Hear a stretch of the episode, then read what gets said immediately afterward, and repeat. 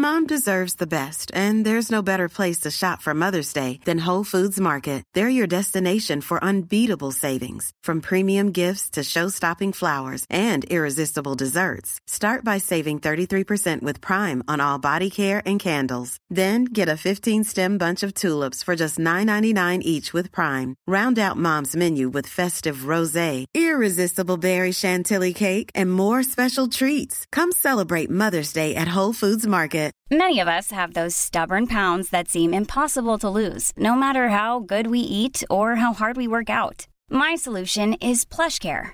PlushCare is a leading telehealth provider with doctors who are there for you day and night to partner with you in your weight loss journey. They can prescribe FDA-approved weight loss medications like Wagovi and Zepbound for those who qualify. Plus, they accept most insurance plans. To get started, visit plushcare.com slash weight loss. That's plushcare.com slash weight loss.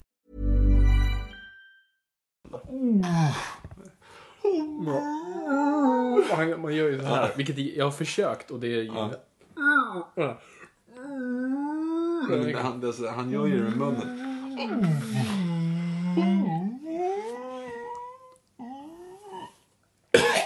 Mm. God bless you.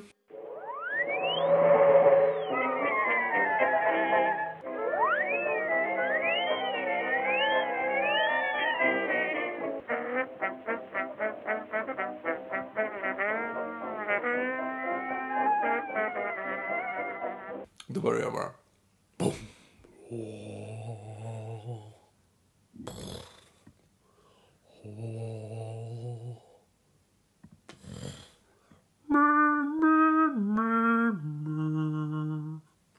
Shoot her! Ja, det är ju början. Ja, jag vet, jag förstår vad Yes. Ja, som ni märker kan vi inte direkt hålla oss eh, riktigt för vad det här avsnittet Jag har sett fram emot det här så jävla länge alltså. Men först och främst, eh, välkommen till Nörden och jag. Det är jag som är nörden Fabian Blander. Och det är jag som är jag, Viktor Engberg. Det här är då podcasten presenterad av Musin.se, Sveriges största filmmagasin på nätet. Och det här är podden då jag och Viktor återupplever vår barndom, men i ett slags bildande syfte. Typ. Ja, det är en ganska bra förklaring. Det känns som vi varje gång försöker bara hitta ett nytt sätt att förklara vad det här är för någonting. Eh, någon som har ett bra, en bra beskrivning på vår podd, hör av er på hashtag hojpodd. Och, precis, och det ska vara som i tweet då, liksom 140 tecken. För det känns som att jag måste förklara i två minuter för att folk ska fatta vad det är. Ja, det måste finnas ett, ett, mer, eh, ett enklare sätt att förklara, ett mer effektivt sätt att förklara vad jag Ja. ja. Liksom som, som, som, det var i Hollywood för, eller fortfarande så elevator pitch. Ja, just det. vet, Du skulle kunna pitcha en film i mån av liksom så långt som en hiss skulle åka. Så det handlar om att liksom bara få in det på Beroende på hur högt huset är. Mm. Men liksom, det finns en ond ring, den ska åka till berget och förstöras. Ja, ja, ja. ja. Fast då, Mm.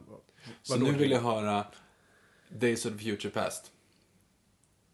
Vadå, ska jag pitcha den? Ja, his pitch, Days of the Future Past. Jag kan fatta Days of the Future Past. Uh, Brett Ratner fuckade upp trean så att vi har kommit på ett sätt där vi kan ändra kontinuiteten. Uh, de åker tillbaka dit och fixar allting. Skitbra. Ta 100 miljoner. Ja, det, och, samma, och så insert eh, Terminator Genesis name here och så kör du samma pitch. Ja. Ja, Exakt. det är bra. Eh, det, är bara så, det är en ganska intressant eh, grej jag kommer på här nu. Är jag snäll? Snäll. Jo, det, absolut. Du, du oftast beskrivs som så här nallebjörn som inte gör någon illa eller för nära och bara är liksom... Jag, snäll. För jag var nära igår på att hejta på Twitter. Oj! Men jag gjorde inte det. I- Eller jag gjorde det, men jag tog bort det. Jaha, Ja. okej. Okay, låt höra. Låt Det höra. finns, jag vet inte om hur många av, av ni som lyssnar som vet om det här. Det finns en humorgrupp, som vet inte ens vad den heter, men de gör en grej som heter Småstadsliv. Alltså de, de lägger upp massa sketcher, de har massa karaktärer som är så här superinternt. Är det det som är Ola-Conny? Precis, Stonk-Conny. Stonk-Conny? Inte Ola-Conny, det är Ullared, utan det är Stonk-Conny. Han, de gör liksom sketcher, och de typ tar på sig roliga peruker. Det är så jävla dåligt producerat. Det är kastklippt, det är kastskådespelat. Och jag förstår inte varför det är roligt. De har så här, de lägger upp, det finns en, en sketch på, på YouTube nu som heter någon sån här eh, Conny och Ronny jagar på Järvsö eller något sånt där. Och då är det något skämt att de går in och ska skjuta vargarna på Järvsö.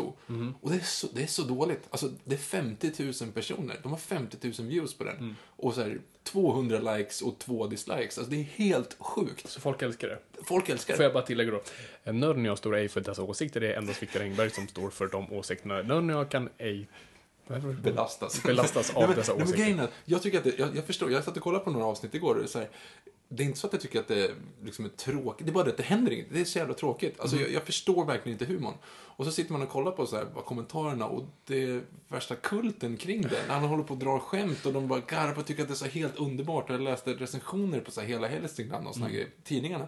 Och han som är recensent, han är så här, åh, Tyvärr nu med den här live-versionen så hade de inte med min favoritkaraktär. Som- Alltså, man bara, men hur kan ni analysera det? Det är som att det är Mm. någon, alltså, vi skulle kunna spela in det här. Vi, om vi skulle supa ner oss nu och slå på en kamera så skulle vi kunna komma på de här sketcherna liksom i två och en halv timme och bara låta den Mhm. rulla och lägga upp det på YouTube. Det är typ det de har gjort.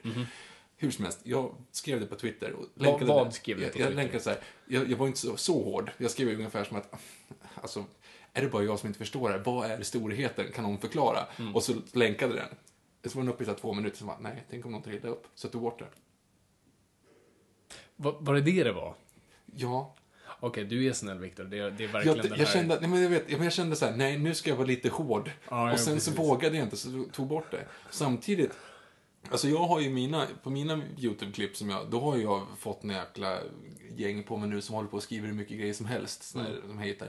Jag lägger upp filmer på Ove, min ödla, när han äter olika Vad heter din saker. YouTube-kanal Viktor? Den har ju blivit populär. Den heter Viktor Engberg. Mhm. Eh, och mitt klipp, Bearded Dragon, Bearded Dragon Eating Fish, tror jag att den heter. Mhm. Eh, den har 150 000 views. Så att den Det är bra. ganska, tjänar så stabila 5 dollar i, i månaden ungefär på den. så att, Jag ska börja göra podcasten från den. ja, eller hur. Nej, men, och där i alla fall så kommer det liksom folk så här, men de är inte, skäggagomer ska inte äta sånt där och då äter de typ fisk. Och det är så, ja men det är så synd om fisken och så har de, är det en massa, några som är jättehatande på att man inte ska äta fisk och några som är jättehatande på att de ska visst äta fisk. Typ, Och så bara kör de mot varandra.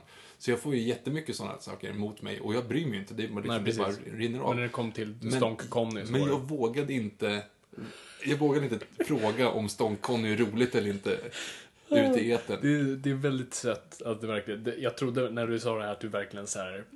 Fuck you, liksom. Nej, nej, nej. Din, din mamma ska dö och då hade du faktiskt gått på någon, men du faktiskt har... Du twittrar någonting privat utan en hashtag Ja. för att fråga dina följare om är det här bra eller inte. Okej, jag vet inte om det är Twitter-hate, men... ja, eller men- att du kan kalla dig själv ett internettroll, men det, det är väldigt gulligt. Tack. Jag, jag kom, nu när du berättar, jag kom på när, under de tidiga dagarna av Moviesin, innan jag skrev för dem, så, så hängde jag lite i forumen och började så här komma in i det lite och så här, man kanske ska gå in på forumen och skriva lite. Eh, och det var innan jag ens bara fattade vad, alltså, vad man gjorde. Och jag är också väldigt gammal i sinnet. Alltså, det låter nu som jag, jag pratar om typ 90-talet, så var det inte, det var typ 2005. Uh, I och för sig, det är tio år sedan, så det är rätt mycket. Men... Sluta prata om att du är gammal. Sorry.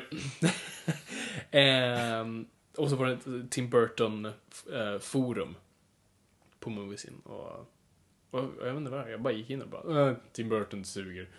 Och det var där jag lärde mig att man rör inte Tim Burton-fans. Det, det slutar illa. Om Fabian har berättat det här en gång tidigare så hashtagga, hashtag Noipod. Har jag pratat om det här tidigare? det.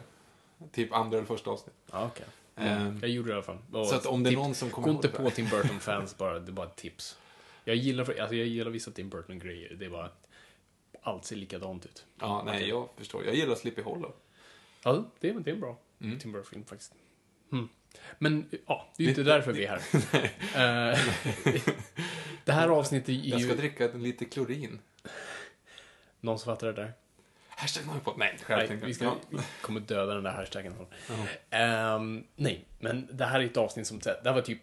Jag tror det här var det första när vi sa att vi skulle göra den här podden. Så att det här... Vi måste göra det här. Mm. Eh, för det, det är så nära våra, våra nördhjärtan. Och lite grann som, eh, som Jan Guillou sa när han skulle skriva Ondskan, att han ville inte debutera med Ondskan för att det var ett sånt eh, hjärtans projekt. Så han ville skriva andra böcker först och så att han blir, han blir en perfekt författare innan han skulle skriva Ondskan. För det är det vi tänker på när vi tänker på Jan Guillou. Perfektion. Inte hans armar i alla fall. Har jag berättat den gången då jag stod bakom Jan Guillou? Jag var på, en, eh, jag var på premiären av Hamilton, eh, den första. Och så, det var gratis dricka där. Eh, och så stod jag inne där med, med några andra vänner. Och så stod Jan Guillou bara strax framför. Eller en liten bit bort. Eh, och jag hade druckit några, så jag började försöka ställa mig bra distans men ändå strax bakom och började flaxa med armarna som att jag vore en pingvin. eh, För att instruera hur korta armar Jan Guillou faktiskt har. Eh, Men nu, nu är du lite internettroll dock. Fast etern-troll mot Jan Guillou. ja, fast i verkligheten. Fast i verkligheten, precis. Jag tänkte om du för jag riskerar ju där att få en rak höger. Eller, nej, han, han kan inte ge en rak höger, men han kunde ha sparkat mig på smalbenet i alla fall. Var inte han typ så här proffssimmare i, I Ondskan? boken i alla fall. Ja, ja men i Och- filmen också. Alltså, Och ja, alltså, stor raktungi. alltså vissa hönor kan ju flyga en stund i alla fall. Att, Kan de det? Inte chicken run kan de inte göra. Nej, men den, den är inte så byggd på riktig fysik och sånt där. Jo, men hönor kan flyga. Annars är de jävla värdelösa fåglar. Men inte därför vi är här. Eh, Nej. Vi, som sagt, det- vad vi ska prata om idag är någonting som är väldigt nära kärt oss båda. Det är typ, vi bondar runt det här som små, verkligen hardcore. Och det är Jurassic Park. Eh, och det tror jag är, ja, vår generations Star Wars på ett vis. Så, Vår generations Citizen Kane. ja precis, ungefär så. Så det är det vi ska djupdyka. Så vi ska gå igenom alla filmer. Yes. Eh, vi, ska, vi ska snacka dinosaurier allmänt. Oh yeah. Eh, och våra förhoppningar om Jurassic World, vi har inte sett den än ska vi säga. För Nej. Att, eh, Det är ingen idé. nej, Alltså, det är ingen idé. Den har inte kommit än. för den, den släpps bara om en liten stund. Så att, men vi ska göra en special. Vi ska göra ett specialavsnitt och vi bara recenserar den filmen. Så, ja, men ska, ska vi kasta oss in? let's go.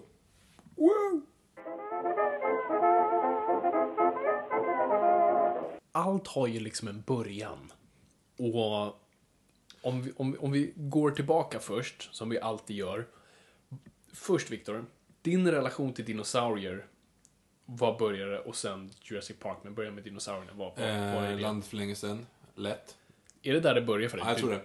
Men grejen är att jag såg typ, alltså jag såg Jurassic Park när jag var typ fyra. Alltså, jag såg den när den kom ut på VHS. Mm. Ehm, och var liksom startkär direkt. När jag sett den i efterhand... Men du var inte rädd?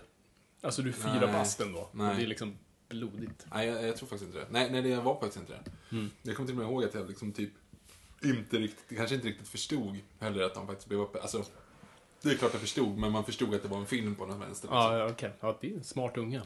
Ja, men jag var ju räddare för vasstand i Landet för länge sedan än vad jag var för T-Rex i Jurassic Park. Mm. Ja, men det kan jag tänka mig på något vis. För T-rexen, lite som vi pratade om i förra avsnittet, är ju ett djur. Mm. Och det tror jag man kanske tänker på, eller tänker på, ah, bara undermedvetet registrerar medan Bastan aktivt förföljer dem. Eh, och sen så hade jag också Jurassic Park Rampage-spelet till eh, Sega Mega Drive. Och det är sista, sista banan i den, så blir du jagad av T-Rexen när han åker i en liten så här gummibåt. Ja, Dr. det. Grant åker i en gummibåt och blir jagad av en T-Rex. Den, den vågade jag inte spela dock. För så fort jag Aha. kom, no, jag, jag klarade ju hela spelet fram till den banan så fick jag alltid ropa på farsan så vi kan gå ner och spela klart. Sista Vad banan. var just det läskigt? För att det var. Nej men det var skitläskigt. Alltså, Okej. När vi var uppäten så högg T-rexen så bara! Och så hans ben rattlade ut ur T-rexens mun. Det var jävligt obehagligt.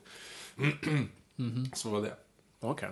Och- Okej, så det, men, och, men hur manifesteras i dina, liksom, dinosaurie...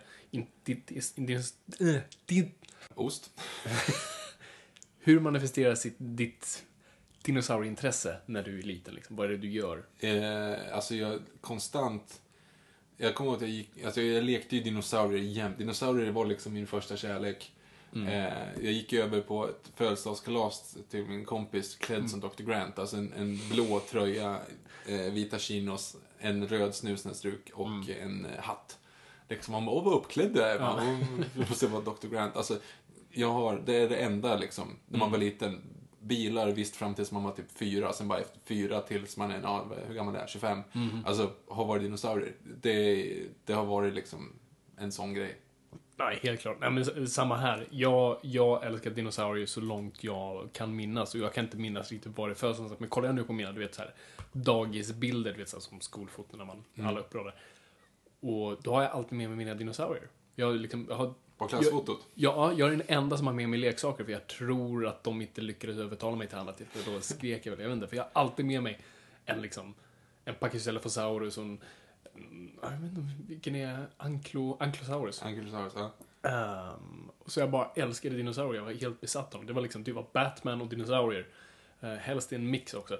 Så att, helt besatt av dem. Och så var jag och syrran en gång och jag tror, för jag var lite äldre nu du när jag såg Jurassic Park, jag tror bara sju. Eh, Så var vi, det var en sommar och vi var eh, på vårt landställe och vi åkte in till stan för att handla. Och så fick jag och syrran välja varsin VOS. Och det var, det var det bästa som fanns när vi fick göra det. Och vä- välja varsin dessutom, vi behövde inte den här gången komma överens. Bara, yes! Syrran väljer ut någonting och det blir Krambjörnarna i Underlandet. Den, den har vi sett ihop. Den har vi sett ihop. Eh, inte ett mästerverk, men... Not so much. nej. nej. Eh, och jag väljer då, jag ser någonting som bara, det är en svart VOS, liksom en liten röd prick på, liksom på den smala sidan. Och så drar jag ut den och så är det den här ikoniska loggan med siluetten av ett en Tyrannosaurus skelett och Jurassic Park. Och, ehm, och den är ju helt svart, den ser ascool ut och jag kollar på baksidan och man ser lite av en T-Rex mun och lite annat sådär och jag direkt bara den, den här, den, den. Och jag vet inte riktigt vad det är och jag vet inte varför mina föräldrar köpte den för den var ändå från 11 år. Vilket ändå är ganska litet när man tänker på det, men den är, den är från 11. Så vi köpte den och så, ja de insåg när, när vi kom hem att ja, det, vi bör nog sitta med honom i alla fall. Och- Tillägg att Fabian var rädd för gräs när han var liten. jag var rädd för gräs. Men det roliga Jurassic Park var jag inte rädd för. Nej. Den var jag bara så fascinerad av. Jag bara satt och bara tog in det och bara älskade och åt upp det. Och sen kom man till den här sekvensen med Dilophosaurusen, alltså den här som spottar Mm. på Dennis Nedry.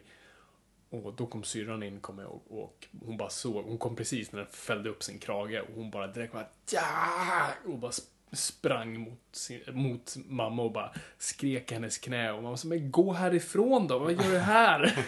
Nej! Eh, och jag tyckte hon störde. Så det, det var det. Och, och bara dinosauriegrejer som du också, det bara följde med hela tiden. Vi, vi, vi bondade ju Star Wars och dinosaurier typ. Mm.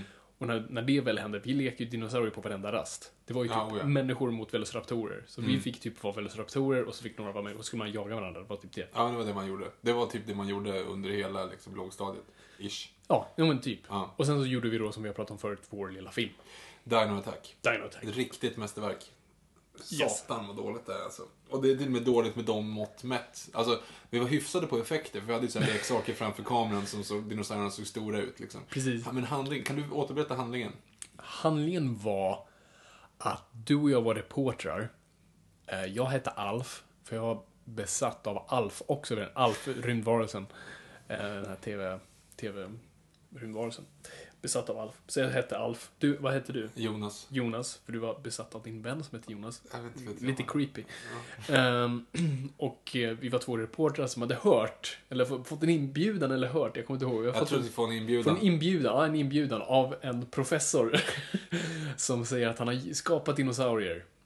Ehm, och vi ska gå dit och, Ja, vi, vi Rapportera. Ja, jag vet fan. Vi- går dit i alla fall. i, i en lägenhet ska vi tillägga också, Viktors Ja. lägenhet i, i Vasastan. Så det, det ser inte direkt ut som en högteknologisk Nej, nej, han Mark. sitter i ett pojkrum liksom och slår på en dator från, morgonrock från på tidigt sig. 90-tal. Ja, med Musse Pigg på. Nalle Puh. Nalle. Eh, nej men alltså det var, det var riktigt, vi, vi hade liksom ingen handling utan och sen Och det så roliga- springer vi bara runt, runt, runt i den här lägenheten och In, jagar dinosaurier i typ inledningen, 40 minuter. kommer du ihåg, inledningen tog vi direkt från The Lost World-spelet.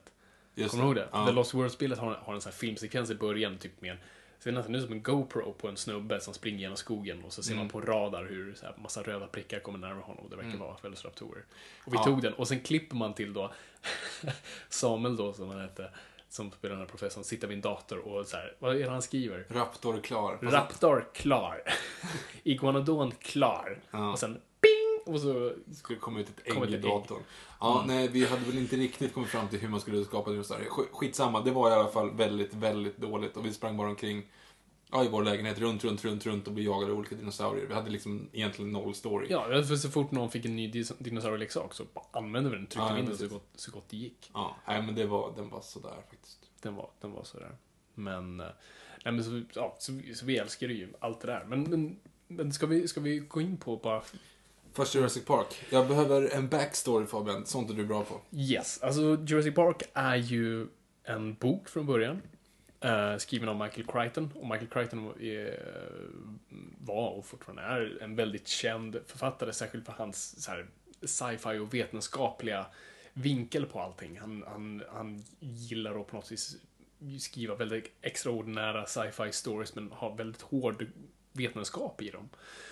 Och så han, det här var ganska, liksom, i, ja, mitten på hans karriär och han hade skrivit väldigt många, många böcker som varit stor succé. Och han hade, han hade idén om just Eh, framförallt när det kom till så här biokemi och biologisk forskning och sånt där och kloning.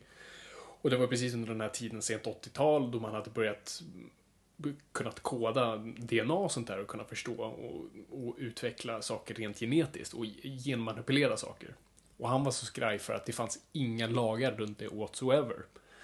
Så genmanipulering kunde man, vem som helst utföra och ja, inte behöva ta konsekvenserna för det alls. Så han tänkte liksom, vad händer om vi kan verkligen utveckla den här grejen eh, hundraprocentigt? Skulle vi använda det för så här, forskning, för så här, vetenskap, för medicin? Bara, nej, troligtvis underhållning. för det är så fort människan liksom, hittar något, ah, kolla här, extraordinärt, åh, oh, hmm, kan vi få den att hoppa runt en brinnande ring? Okej, okay, perfekt. Alltså det är typ så vi gör med allting. Så att han fick idén där, så, ah, men vad händer om vi använder någonting väldigt så här någonting som låter väldigt positivt. Men absolut inte där och vad händer när det sen vänder negativt. Han hade först en idé till filmmanus som skulle handla om en pojk, eller en pojk, en ung man som lyckades göra den här, utveckla den här tekniken själv. Och han skrotade den idén och sen, sen då kom han på just ja men vi gör, vi sätter en vuxnare kontext med en nöjespark då som görs. Så han skriver den här boken. Eh, och, och, han skriver den ungefär som en Frankenstein-bok. Jag har läst boken, jag verkligen rekommenderar den hardcore science i den, men ändå jätterolig att bara läsa. Och, ja, och, och mitt i processen av att han skriver den då så har han, får han den här idén. Michael Crichton skapade för övrigt, ska vi säga, eh, City-akuten. Mm -hmm. han, han skapade den serien. Och han höll precis på att fundera ut den, så han, han är ju gammal polare med, med Steven Spielberg, så han satt ner med honom och, och berättade om den här idén om City-akuten och de satt och spånade om den lite och sen så frågade Spielberg, men vad, vad skriver du på just nu? Han sa, ja men jag skriver den här boken. Jurassic Park, när han har en genmanipulering och klonad dinosaurier. Så, ja men låt mig läsa den. Så, så Spielberg fick läsa boken innan den var klar. Och direkt så kände han, det här är någonting jag vill göra. För han har alltid velat på något sätt göra någonting kretsar runt dinosaurier. Uh, så han tyckte det här vore perfekt för den, den var så just djupt ner i vetenskap och framförallt behandlade dinosaurier som djur och inte monster och allt sånt där. För dinosaurier har ju en tradition av att vara porträtterade som monster i film. Mm. Som King Kong och allt det där och Lost World. Inte Crichtons Lost World utan den andra boken in. Uh, Arthur... Arthur Sir Arthur Conan Doyle. Precis, som skrev Sherlock Holmes. Yep.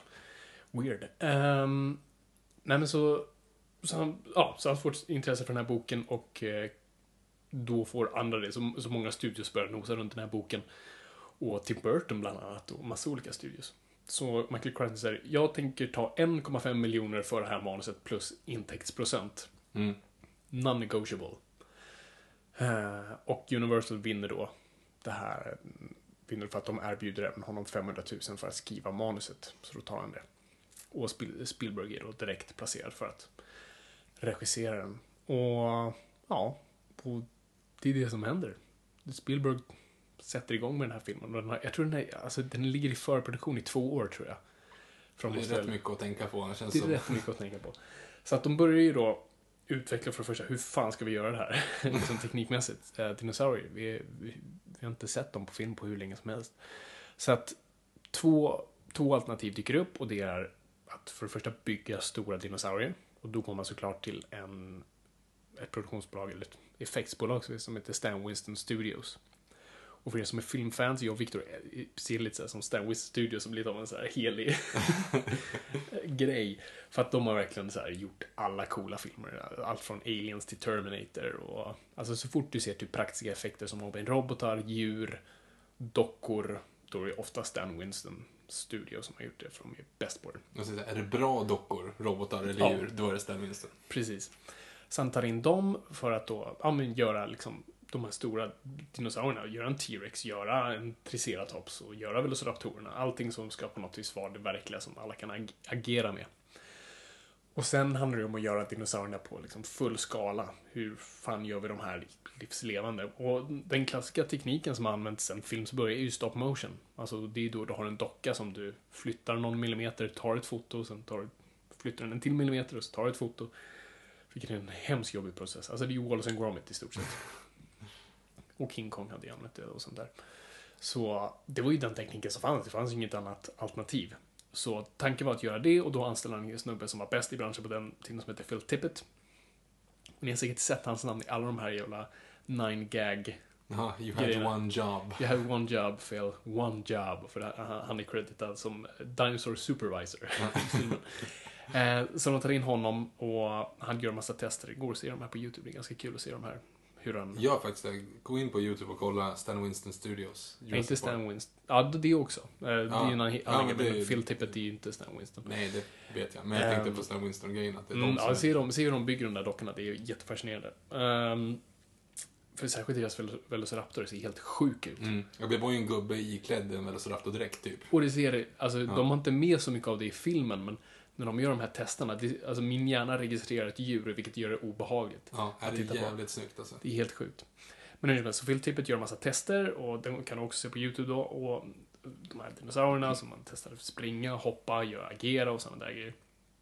Och eh, det är ju fortfarande, där, det lider ju av det här, den här hackiga rörelsen. Det ser ju ut som stop motion, det går inte att undgå. Mm. Så Spielberg tänker, ja men vi tar in Industrial Light and Magic, ILM, som då är George Lucas specialeffektsbolaget, bland det bästa i världen, som, som då har gjort också Star Wars och sen Terminator och sen då Jurassic Park. Så antingen jag tar in ILM så får de på, på något vis bara mjuka till rörelserna. Så att man tar bort det här hackiga. Och när han pratar med dem så har de eh, deras effektsupervisor som heter Dennis Muren eh, tittar på det här och hans effektsnubbar säger så men skulle vi inte faktiskt kunna testa att göra det här på riktigt? Alltså faktiskt animera de här dinosaurierna. För tidigare hade de bara testat, de hade gjort Young Sherlock Holmes vid det här laget som hade bara en datanimerad bild som var ett så glasfönster som kom till liv, ett sånt där kyrkofönster som var en riddare. Och det är ganska lätt att animera för det är blankt och det, det har en viss stel rörelse så det, det går ju att göra. Och de hade då gjort Abyss, James Cameron med de här vatteneffekterna med sån vattententakel och sen hade de gjort T2, Terminator 2. Och det var också, det var ju liksom blank figur, det var ju Mm. T1000 eh, och allt det där. Så det var ju fortfarande en hyfsat simpel animation som på något vis höll sig till materia och inte liksom, vad ska man säga? Ja, animaliska. Animali eh, kött och blod. Precis. Så det var en enorm tvekan till att så skulle man ens kunna göra det här och hur, hur kommer det ens ut då? Men några animatörer fick typ så här tyst under bordet göra det här, bara göra de här testerna. Så en snubbe bygger ett, eller gör, en, ett skelett av en T-Rex och några Gallimimus och testar det och det ser bra ut. De gillar effekten och det rör sig väldigt mjukt och det ser väldigt snyggt ut. Och sen så testar han då att sätta lite kött på den här T-Rexen och sätta den i liksom klar ljus. För de sa det liksom, vi måste testa det under de mest svåra omständigheterna. Vi kan inte ha den i mörkret eller så. Vi, vi gör nu testen mitt ute på ett fält där vi ser allt under solljus. Och de gör det testet och det ser fantastiskt ut. Mm. Och Spielberg säger rakt ut där och då bara, det här är framtiden. Det, här, nu, det är bara att packa ihop allt annat. Det här, så här kommer det vara från och med nu. Och det får även stackars Phil Tippett reda på. och då, vad de kallar det för Black Monday. Den dagen de fick reda på att de, de inte har ett jobb längre. För nu Mm. dör deras bransch. Eh, och det är ganska kul för det, den, han, han sa till och med eh, We're extinct. Och, det, och Spielberg älskar den repliken så mycket så han har i det manuset. Så det finns den här repliken då. Malcolm. Ja, då Grant säger så här, we're, are, we are, eh, we're out of a, ah, Går bra. nej, we are out of a job. Och så säger Malcolm, don't you mean extinct? Och det var där den Mm. föll in. Och så, ja, men så, då är det de bestämmer sig för att göra. Och sen sätter filmen igång, de anställer skådespelare som ska vara ganska okända. För att, att sätta typ Tom Cruise med en T-Rex blir weird. Då blir det, ah, kolla en T-Rex jagar Tom Cruise istället för, åh herregud, kolla dinosaurien, den dödar folk. Ja, ja. Eh, och de tar in också David Kep som är medförfattare till, eh, till filmen då. Så han skrivit tillsammans med Michael Crichton. Och den är ga- ganska lik filmen, eller ganska lik boken. Eh, med, med vissa ändringar, framförallt i vissa karaktärers öde. Och också bara av rent dramaturgiska skäl ändrat. Liksom, Dr. Grant i boken älskar barn. Aha, oj då. Vilket är hans största karaktärsdrag i filmen, att han hatar barn. Uh, för film handlar väldigt mycket om att en karaktär ska förändras. Eh, en karaktär får aldrig vara densamma i början som den är i slutet. Det är bara att kolla på alla filmer, typ fungerar så. Och då kunde man inte ha Så då gjorde man så, ja men hela grejen med Dr. Grant ska vara att han hatar barn i början och sen i slutet har han typ vant sig vid barn. Det är ju typ den sista bilden på honom, Mm. han sitter där med ungarna och typ ler. Och byggt en relation med dem.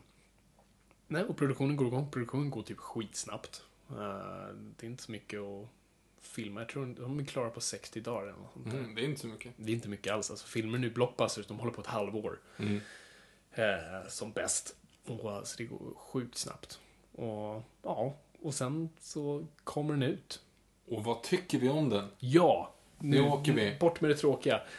Vad fan tycker vi om? Ja, men alltså, för mig är det fortfarande ett mästerverk. Alltså jag tycker det. Och jag är ju väldigt opartisk. Det här är alltså den första riktiga filmen jag ser. Alltså fram tills jag ser Jurassic Park har jag bara sett Disney-filmer. För vi är den här generationen liksom. Jag är inte den, jag önskar jag var den personen du vet som ah, pappa tog mig till bion och vi kollade på Hitchcock-filmer. Nej, det var bara Disney. Så det var liksom den första riktiga filmen jag såg. Och då man var liten såg man ju någonting i den, men ju mer jag växte, ju mer någonting nytt såg jag i den. Mm. Och särskilt nu tycker jag den har jättemycket content. Det är det som är grejen. Det var, man tyckte ju liksom att när man såg de, de två första filmerna när man var i den åldern, liksom, Mm. då tyckte man så här, ja men The Lost World är mycket bättre för mer dinosaurier. Men alltså i efterhand, alltså den är ju svinbra, Jurassic Park. Om man verkligen liksom sätter sig ner och kollar och funderar på vad de faktiskt pratar om, hela kaosteorin och hela det här. Ja, ja. Eh, just because we could doesn't mean, isn't, doesn't Doesn't mean mean we should. should, Just det, precis. den som är grejen. alltså, vad skulle hända om det faktiskt gick att göra de här grejerna? Och det, var, det är som du säger, det hade ju varit den här att ja, men man hade försökt att tjäna pengar på det och göra någonting roligt liksom. Exakt. För man måste komma ihåg att filmen Jurassic Park har bara 16 minuters material av dinosaurier. Mm. Och, det, Allt. och det är liksom det är en film om dinosaurier som bara har Precis. 16 Så att- dinosaurier. Så. Och den är över två timmar, så det är ju liksom, resten av tiden är människor som pratar. Mm. Och det är det, det är jättemånga etiska diskussioner, alltså, och, och religiösa och allt annat. Min favoritreplik är ju när eh, de kollar ut på, vad fan är det de tittar på? Är det T-Rexen? Vilken då? När, Nej, vad säger de? Nej men eh, när... när Ellie... Eller vad är det? Vad fan är det som säger? Nu är jag helt... Jo precis, det är Ian Malcolm som säger God creates dinosaurs. God destroys dinosaurs. God creates man, man destroys God. Man creates dinosaurs. Ja. Och sen kommer Ellie in och så Dinos and dinosaurs eat man. And the woman inherits the earth. Det är, eh, de sitter och kollar, ja, precis, de kollar ut bara på geten där innan T-Rexen Ja, precis. Ja, Så var det. Så att, eh, bara, bara de replikerna och bara hela den här, du vet, bara scenen när de sitter och käkar. Mm. Eh, bara, det är ju bara en lång etisk diskussion om det här är okej eller inte. Mm. Så att, eh, det, och, det är ju tillbaka, går ju tillbaka till eh, Frankensteins monster, eh, Mary Shelleys bok och sånt där. Den tar liksom, den biten av det och gör idag att människan ska inte leka Gud eller leka med döden, bokstavligen talat. Mm. Ehm, och, och det är det jag tycker är så starkt i boken också, för den diskussionen är så mycket större där och, och jag gillar att de fortfarande tog med och inte bara gjorde "Åh, kolla dinosaurier. Alltså det, alltså det är ju det all, all, all, allt annat media har gjort fel. Och vi kommer Mm. komma in på filmen sen, men också serietidningarna. Så har jag också bara den här, kolla dinosaurier. Ja. Det är inte det det handlar om.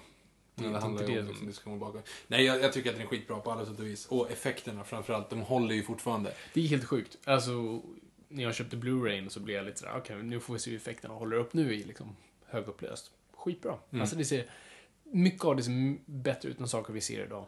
Ja, verkligen. Och alltså om man kollar på ehm, Jurassic Park 3, alltså om du jämför effekterna i ettan kontra trean så är ettan bättre. Alltså dinosaurierna är ju snyggare i ettan än vad de är i trean. Definitivt. För det, det har nog med att det var första gången de gjorde det. De var tvungna att göra det så snyggt de bara kunde. För de, de berättade ju det också i ILM. För de sa det här är första gången vi testar det här. Så att det måste vara jävligt snyggt för att vi måste, vi måste ju bevisa att det här går.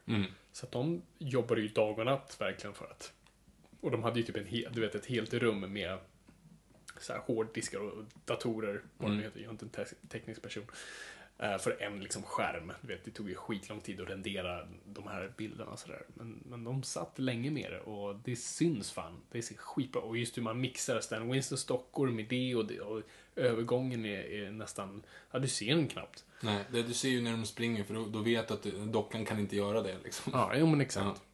Och jag, som liten hade jag absolut ingen, vet. Nej, nej, nej, Jag absolut inte. fattade ingenting. Nej, nej, nej, nej, nej, det är så jäkla coolt. För jag Alltså, trodde, jag trodde allt var dockor när jag var liten, för det var det jag hörde. Så, ah, de har dockor. Okej, det är dockor. Ja, allt var dockor. Ja, nej, nej, det fattar jag. men jag, jag tycker fortfarande det, det, det är ett mästerverk till film och, och den har så många komponenter och också lite som Spielberg gjorde med Jaws, du ser din- dinosaurierna så mycket och inte bara av budgetskäl utan faktiskt för att bygga en effekt. Mm. Och ja, jag tycker den är bra skriven, väldigt bra regisserad. Skådespelarna är fantastiska, han har ju verkligen grymma skådisar Mm. som, som är så independent skådisar som, som inte gjorde såna här filmer. Mm. Eh, och bara, allt sitter med den filmen. Du Ja, köper miljön, du köper, alltså vetenskapen är ju lite...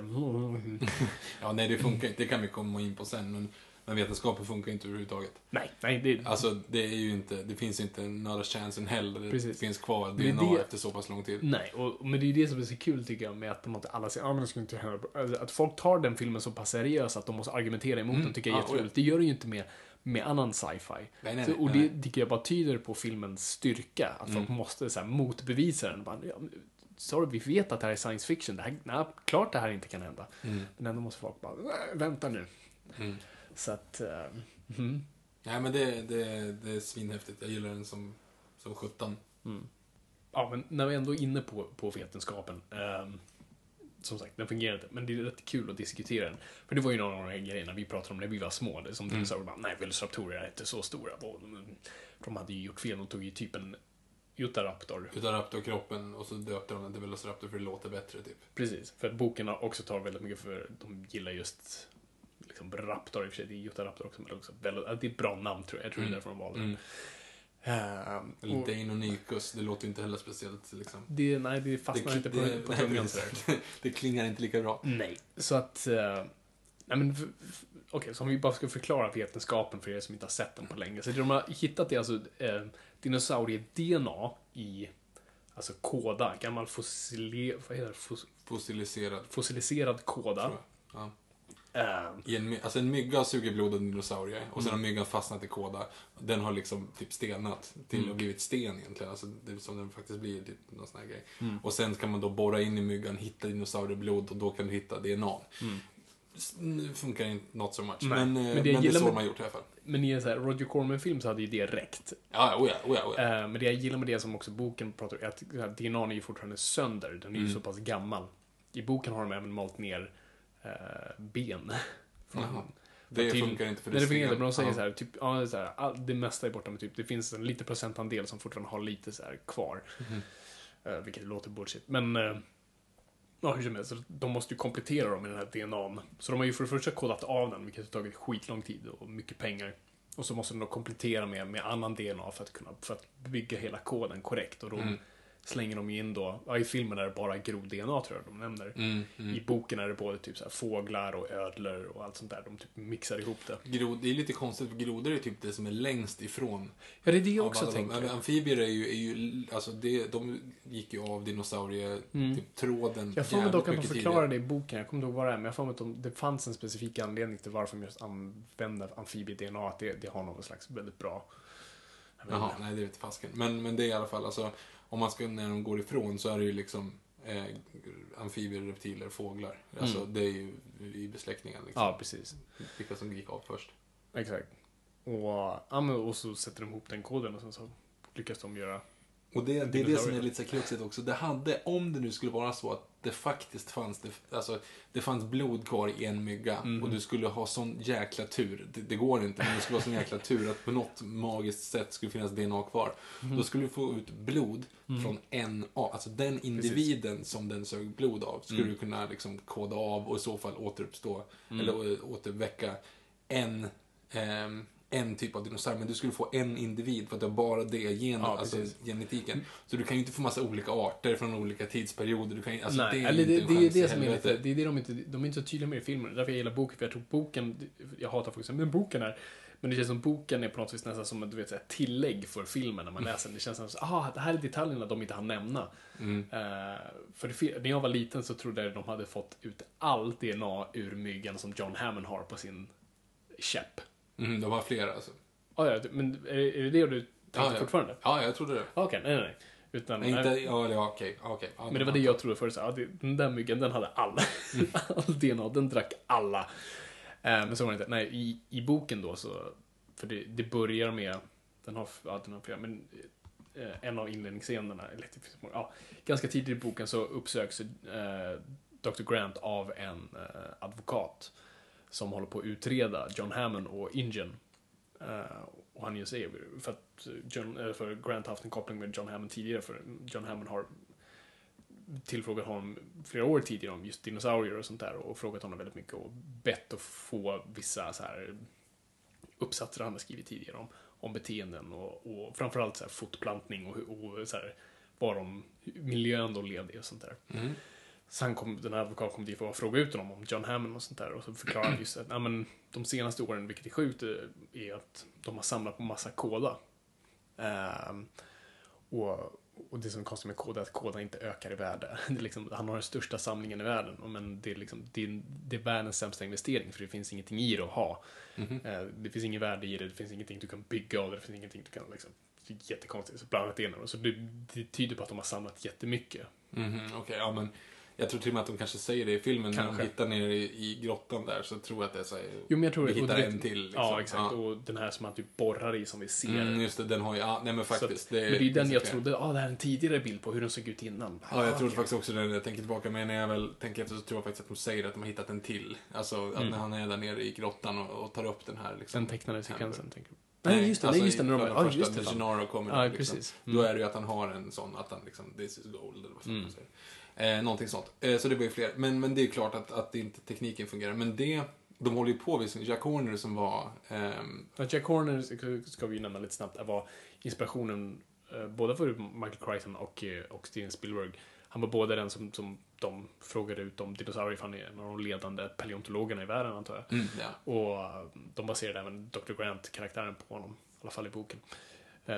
Du har ju pratat med honom. Jag har, jag, jag, för er som inte har Ja, det ska vi ju lyssnat- nämna faktiskt. För er som inte har lyssnat på alla Noipod-avsnitt så är det så att jag har faktiskt pluggat dinosauriekunskap. Eller jag har pluggat typ eh, evolutionär biologi, inriktning dinosaurier. Det är det som är så 15. kul, för du är ju, som vi har pratat om tidigare, du skaffade dig en riktig utbildning. Och det är det som är så roligt att du på något sätt, du har ju läst ekonomi och sådana där Nej, Och- civilekonomexamen, marknadsföring. Exakt. Men sen så skulle jag så här, typ slå ihjäl citationstecken 30 poäng för att plugga vad jag ville. Mm. Och några körde så här, eh, ja men typ eh, en extra kurs inom organisation eller Mm. ledarskap eller sådär. Jag åkte till Uppsala universitet åtta helger på ett halvår och satt där liksom på helgkurser lördag, söndag och pluggade dinosauriekunskap.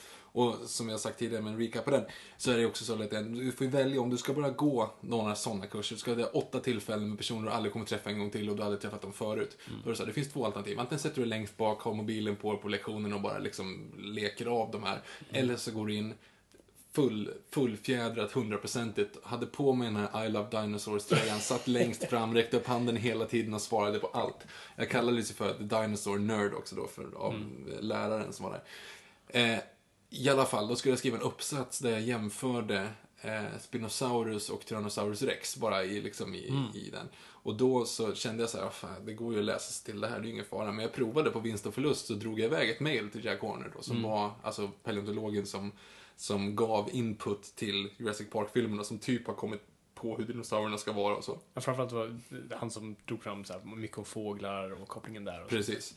Eh, så jag drog iväg ett mejl till honom och ställde några frågor. Liksom, så jag funderade på till exempel vad man, nu, vad man har för teorier kring om den var vattenlevande eller landlevande och så. Mm. Ja, det är många frågor runt Spinosaurus. Ja. Spinosaurus, Det kom ju ut lite saker nyligen, vi kan ta det sen. Ja, precis. Och då, då så, så, så svarade han då, så har jag den som en referens. Liksom, bak i min uppsats så har jag liksom eh, intervjuer.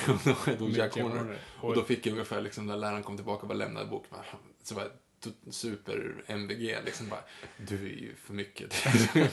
Precis, för de räknar inte med det där. Det är så nej, otacksam precis. uppgift och alla sitter där med telefonen. Och jag blev ju så glad när du berättade att du har fått tag på Jack Horner. Kissar jag lite i brallan och bara starstruck. Bara av att du har mejlat honom. ja. Asballt. Jag tycker det är ascoolt. Men han håller ju på med en ganska intressant grej nu. Han håller ju på med typ Jurassic Park fast åt andra hållet. Han, istället för att hitta gammal DNA så tar ju han ny DNA och jobbar bakåt. Har du hört talas om Chickenosaurus? Nej. Har inte? Jaha, det är, Jack Horner är ju, är, har ju skrivit en bok om det här, How to make a dinosaur. Eh, han, eh, alltså kycklingen, alltså för er som inte vet det, så dinosaurier, dinosaurierna har ju inte dött ut, utan dinosauria-släktet dog ut. en del av dem utvecklades ju och blev fåglar. Så fåglar är ju direkt Ja, det, är ju en nedstigande. väl, det är ju en väldigt accepterad teori nu, nästan bekräftad att Ja, det, ja, men den är, den är bekräftad. Mm. Att det är liksom dinosaurierna, få, dinosaurierna, de små dinosaurierna blev fåglar. Mm. Ehm, så hypotetiskt så dog inte dinosaurierna ut, utan de stora eh, fågelhöftade dinosaurierna dog ut. Och de stora, alltså, ja, skitsamma, dinosauriasläktet dog ut. Mm. Eh, han i alla fall har ju gått in i, i kycklingfoster. Mm. Och sen så hittar han, i och med att i första kycklingstadiet, eller i kycklingstadiet, i första liksom fosterstadiet så är eh, DNA väldigt gammal. Och du, typ, om du ser ett människofoster och ett kycklingfoster till exempel så ser de nästan likadana ut. För att allting börjar från en cell och så Mm. Ja, växa ut. Och de har hittat, de har lyckats kartlägga då vilka gener eh, som till exempel får kycklingarna få näbb. Mm. Den genen kan de liksom backtracka. De skickar in en kemikalie som spärrar den näbbgenen. För näbben är relativt ny Mm. eh, på fåglar.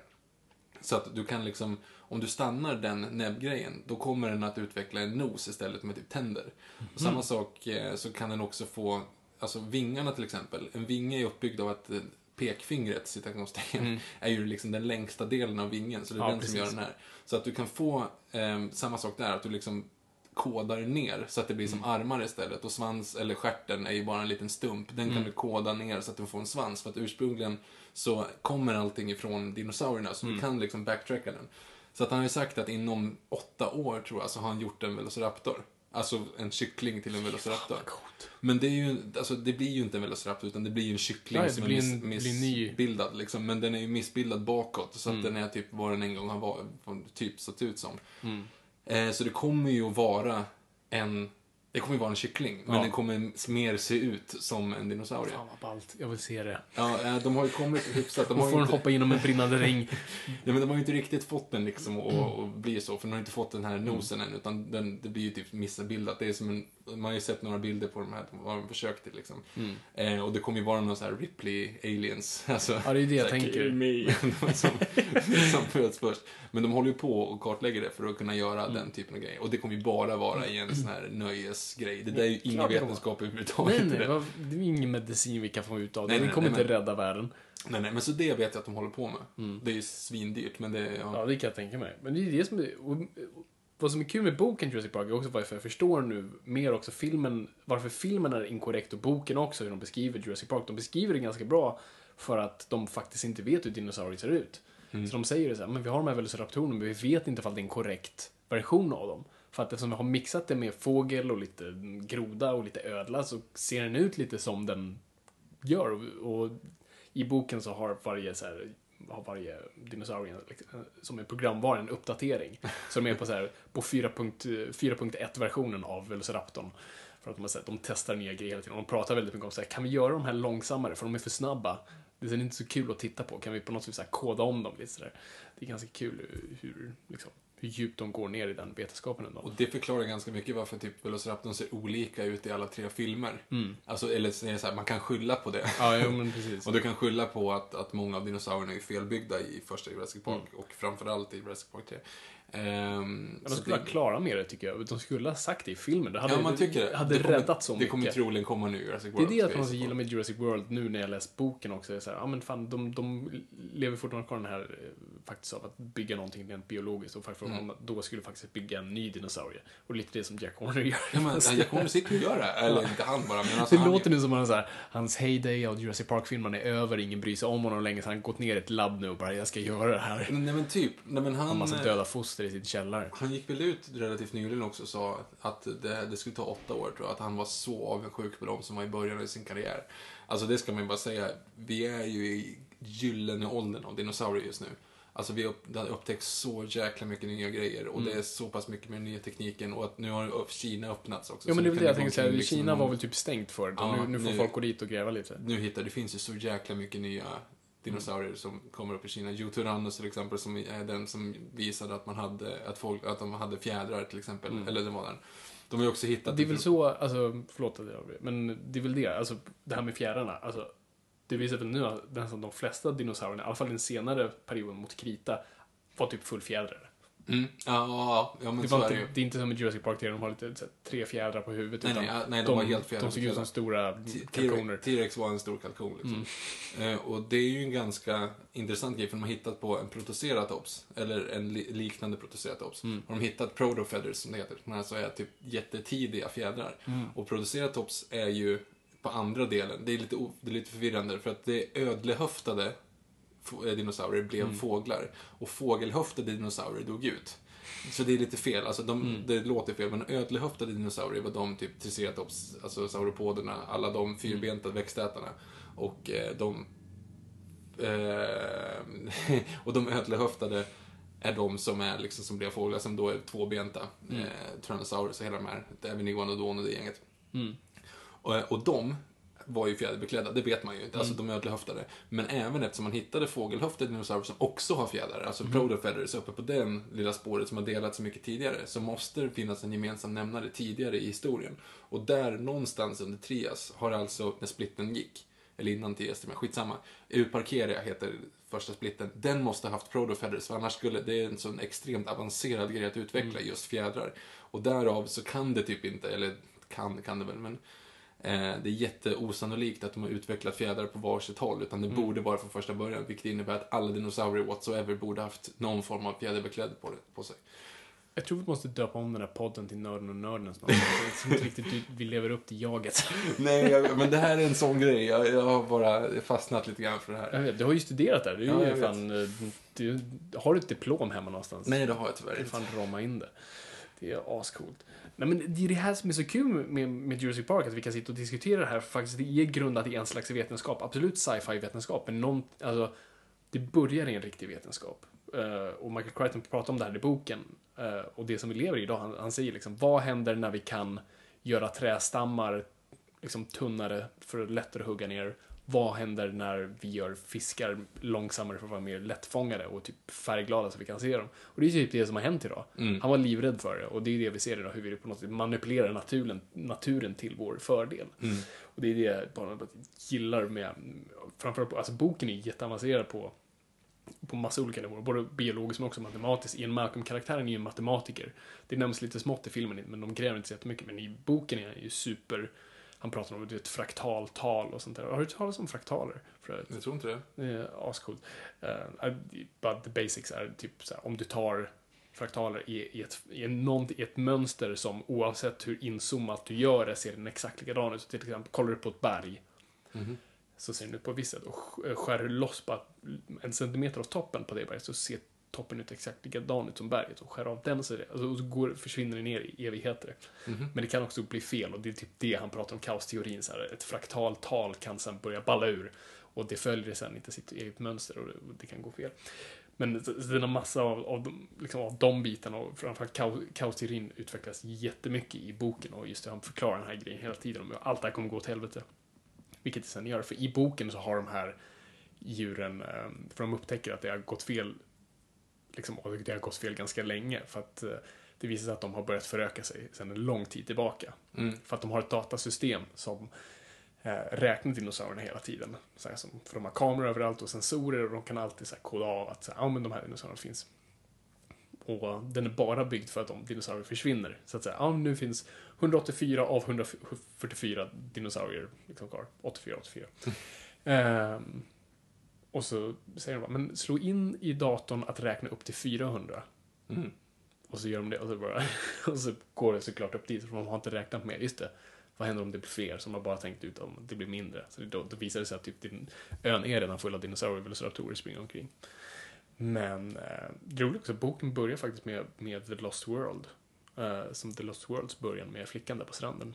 Det, det är den andra scenen i boken. Boken börjar med ganska bra, med typ resultatet av det vi ser i första scenen i Jurassic Park med Velociraptor-grejen. Mm. Tänk dig vad som händer efter det är början på Jurassic Park-boken. Det är liksom, de har en doktor på ön som inte vet vad som för sig går där och så tar de in en kille som är helt uppriven. Och de vill Mhm. inte säga vad som har hänt honom. Och så här, han trillade. Gick in dörr. Ja, precis. Och alla sydamerikaner så här, pratar om djävulen och ett spöke och, och sånt där. Och, och, och den här doktorn ser liksom alla de här rivsåren och nafsemärkena, men det här är ju omöjligt liksom. Och sen så reser sig den här killen och bara spyr blod. Det är skitgory och skitäckligt. Så boken är ju mycket grövre än filmen såklart. Och sen klipper man från det till den här flickan då på stranden i då Sydamerika. Så det betyder att Campus Gnatus har tagit sig över till fastlandet redan. Och, hon blir, och där också får vi följa vad som händer efter det vi ser i The Lost World. Vilket är typ att de är smått giftiga de här ödlorna. Så hon typ svullnar upp och nästan kvävs till döds. Och hennes arm blir typ elefantmannen. Ja. De var ju troligen inte giftiga. Nej, det är mycket giftigt i The Lost World. Fast de pratar ändå om att så här, salivet ändå kan innehålla vissa så här, bakterier och vissa saker som, som nu finns hos kobror men i en så här, tidig version av det. Ett slags salivgift snarare. Lite som ehm, Komodo dragons. eh, Komodo, Komodo dragons som ju dock typ kommit fram till, alltså det är ju världens största ödla. Är det ju. Det är inte världens största reptil för det är nilkrokodilen. Eh, men världens största ödla är ju komodovaranen och den är ju, den har sånt typ äckligt saliv så att om du blir biten av en sån så kommer ditt sår, alltså såret kommer infekteras så att till slut Ja, kommer du dör av blodförgiftning. bakterier liksom. Men de har på något sätt lyckats lokalisera att den är typ ändå någon form av, det klassas som giftig för att den producerar den här, eh, de här bakterierna. Så förut har man alltid bara sagt att det finns en eh, giftig ödla i hela världen och det är Gila-monstret i Mexiko. Eh, Gila-monstret. eller Gila-ödlan. Eh, Vilken är det? Det känner inte jag ser ut som en, ser ut som en tillmans korv, typ. Alltså det, den är, det är som en liten rund, den, jätte- den är jätteful. Okej. Och den har så små tänder också, kan typ inte bita. Så att det, ja, Skitsamma. Eller det finns två sådana som är typ, de ser likadana ut fast i olika färger. Liksom. Det är de två som har varit de enda giftiga ödlorna någonsin. Men nu tror man att typ att varaner också på något sätt kan, kanske. Fast det är inte riktigt giftsov utan det är en annan typ av bakterie. Men det kan man också säga att evolutionsmässigt så borde det inte vara så att dinosaurierna var giftiga eftersom det har aldrig hänt, vad man vet, att eh, något djur har avvecklat gift. Eftersom gift är så pass avancerat. Och Ja, precis, det är så pass- typ toppen av evolutionen. någonstans. Precis, så att det, det är liksom att kan du, kan du förgifta någonting, då kommer du aldrig avveckla det. För att varför? Du kommer aldrig ha det till din misfortune, liksom att du är giftig. Ehm, så att det finns liksom ingen anledning att någon, någon, indiv- eller att någon art någonsin skulle avveckla ett gift. Det är inte så att liksom valarna, delfinerna kunde en gång spruta gift liksom. Men vad händer om man går över till att bli asätare?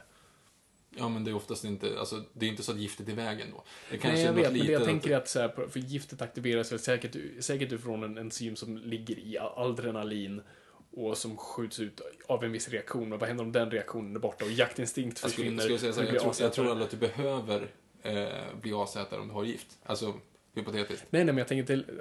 Jag bara spekulerar Ja, utan, vetenskap. Men jag tänker, tänk dig en period i, liksom, i, under dinosauriernas tid mellan Mm. Djura och, och... Vad kom efter Djura? Krita. Är det Krita efter Djura? Trias. Jura, Krita. Mm. Är det så? Ja, herregud Fabian. Ja, men jag glömde bort den. Okej, men mellan Trias och Djura då. Och så blev det helt plötsligt, du vet, en supertorka i... Någonstans i Pangea. Mm. Uh, Pangea var dock i typ början på Trias, inte slutet. Okej, Ja. sorry. Ehm, och det, ja, det blir en stor torka liksom, och, och djur dö- dör och det finns inga, ja, man kan äta vad som helst. Alltså, förstår jag lite vad jag menar? Mm. Alltså, ja, jag en situation så skulle det på något vis bara att asätare blir det stora. Men för, det, skulle- för, det, för Trias var väl fullt av asätare, var det inte? Eh, mycket, ja, ja, jo. Fast det var ju mest det handlade om att det var så, det var så torrt. Mm. Alltså, Celophysis var ju till exempel, som man fortfarande tror, man är inte riktigt säker, men man tror att de var asätare. I och med att de liksom, det enda som man kunde göra var att- käka, käka det som var mindre än en själv. Ja, och då struntade man i om det var en, en egen art. Liksom. Mm. Ehm, och det är ju inte så jättekonstigt i och med att det är väldigt många, till exempel djur idag, som, är, som också äter sina egna barn. Mm. Typ lejon. Ehm, nej, så det är ju inte så konstigt så. Nej, men, men då var det mest bara att det finns liksom ingen anledning, återigen. Det ska vara i så fall att giftet, det krävs så mycket av din kropp att producera Mm. giftet. Att, det liksom, att de som producerar giftet, det är så lite mat. Mm. Så att de som producerar giftet går under för den lilla marginella grejen. De som har mindre gift då skulle överleva och då skulle liksom random mutationer göra att giftet avvecklas. Men det, nej, jag tror inte det. Mm. Jag, det finns i alla fall ingen som har bevis. Nej, nej, men jag, bevis jag köper den vet. tesen Ja. ganska bra, men jag tänker ändå. Ja, eh, självklart wishful thinking. För jag Ja. vill att uh, Dilophosaurus ska kunna spotta gift. Om vi bara pratar om Dilophosaurus lite. Den är ju fel på nästan alla sätt och vis. Ja, den är för liten framförallt. Eller hur? Den är för liten. Ja, den är typ, den ska vara, den ska vara mycket större. För utgår den inte från Allosaurus? Nej. Gör den inte det? Nej. De är inte besläktade alls? Nej. Dilophosaurus är ju Trias. Den är jätte, jättetidig. Jaha, jag trodde den var Dilla Krita faktiskt. Nej, nej, den är, den är supertidig. Mhm. Eller om det är liksom gränsen mellan Trias och Jura. Men den, den är liksom en sån här, alltså det är typ en Velociraptor fast sämre. Alltså, det är bara en, en, en, ät, en köttätande dinosaurie. Ja. Och kammen användes troligen bara för att typ visa... Parnings. Ja, men det är precis, liksom olika på färger. en Liksom. tupp liksom. Och det är ganska roligt. för om du kollar på skelett. Mm. Alltså, du, vi, vi, det enda vi kan se idag är skelett. Och vi kan typ gissa hur musklerna satt fast Mm. på skeletten för att se hur dinosaurierna ser ut. Skulle du kolla på ett eh, lejonskelett och Mm. tigerskelett idag. Så ser du, alltså otränat, typ ingen skillnad. Nej. Alltså det, det ser, de ser precis likadana ut. Liksom, Jag skulle i inte kunna se skillnaden med en bäver och en tiger heller. Ja, okej. Utan- Men, men även om du liksom har lite, så här, lite Mm. innanför pannbenet och ändå ser liksom de där två, så ser du typ ingen skillnad. Men de är ju väldigt olika i verkligheten, om man tittar på dem. Eh, och det är ju lite samma sak med dinosaurierna. Mm. Alltså om du kollar, du vet ju inte, till exempel koll- kollar du på en kalkon som har den här stora liksom, skinnfliken under Mm. Ja, näbben ovanpå alltihop. Det syns ju inte heller på skelettet. Nej. Eftersom det är bara hud. Mm. Så att hypotetiskt, Tyrannosaurus rex kanske hade jättestora elefantöron. Mm. Alltså det vet man ju inte. Fantastisk bild du gav mig nu. Nej men alltså det vet man ju inte för att det ser du inte på skelettet. Mm. Du ser ju inte på en elefants skelett om den har öron. Nu kanske den gör det i och med att de är så pass tunga. Men det, jag tror inte att du gör Mm. det på det sättet liksom. Du har ju bara de här hålen. Så kanske alla dinosaurier kanske hade jättestora elefantöron.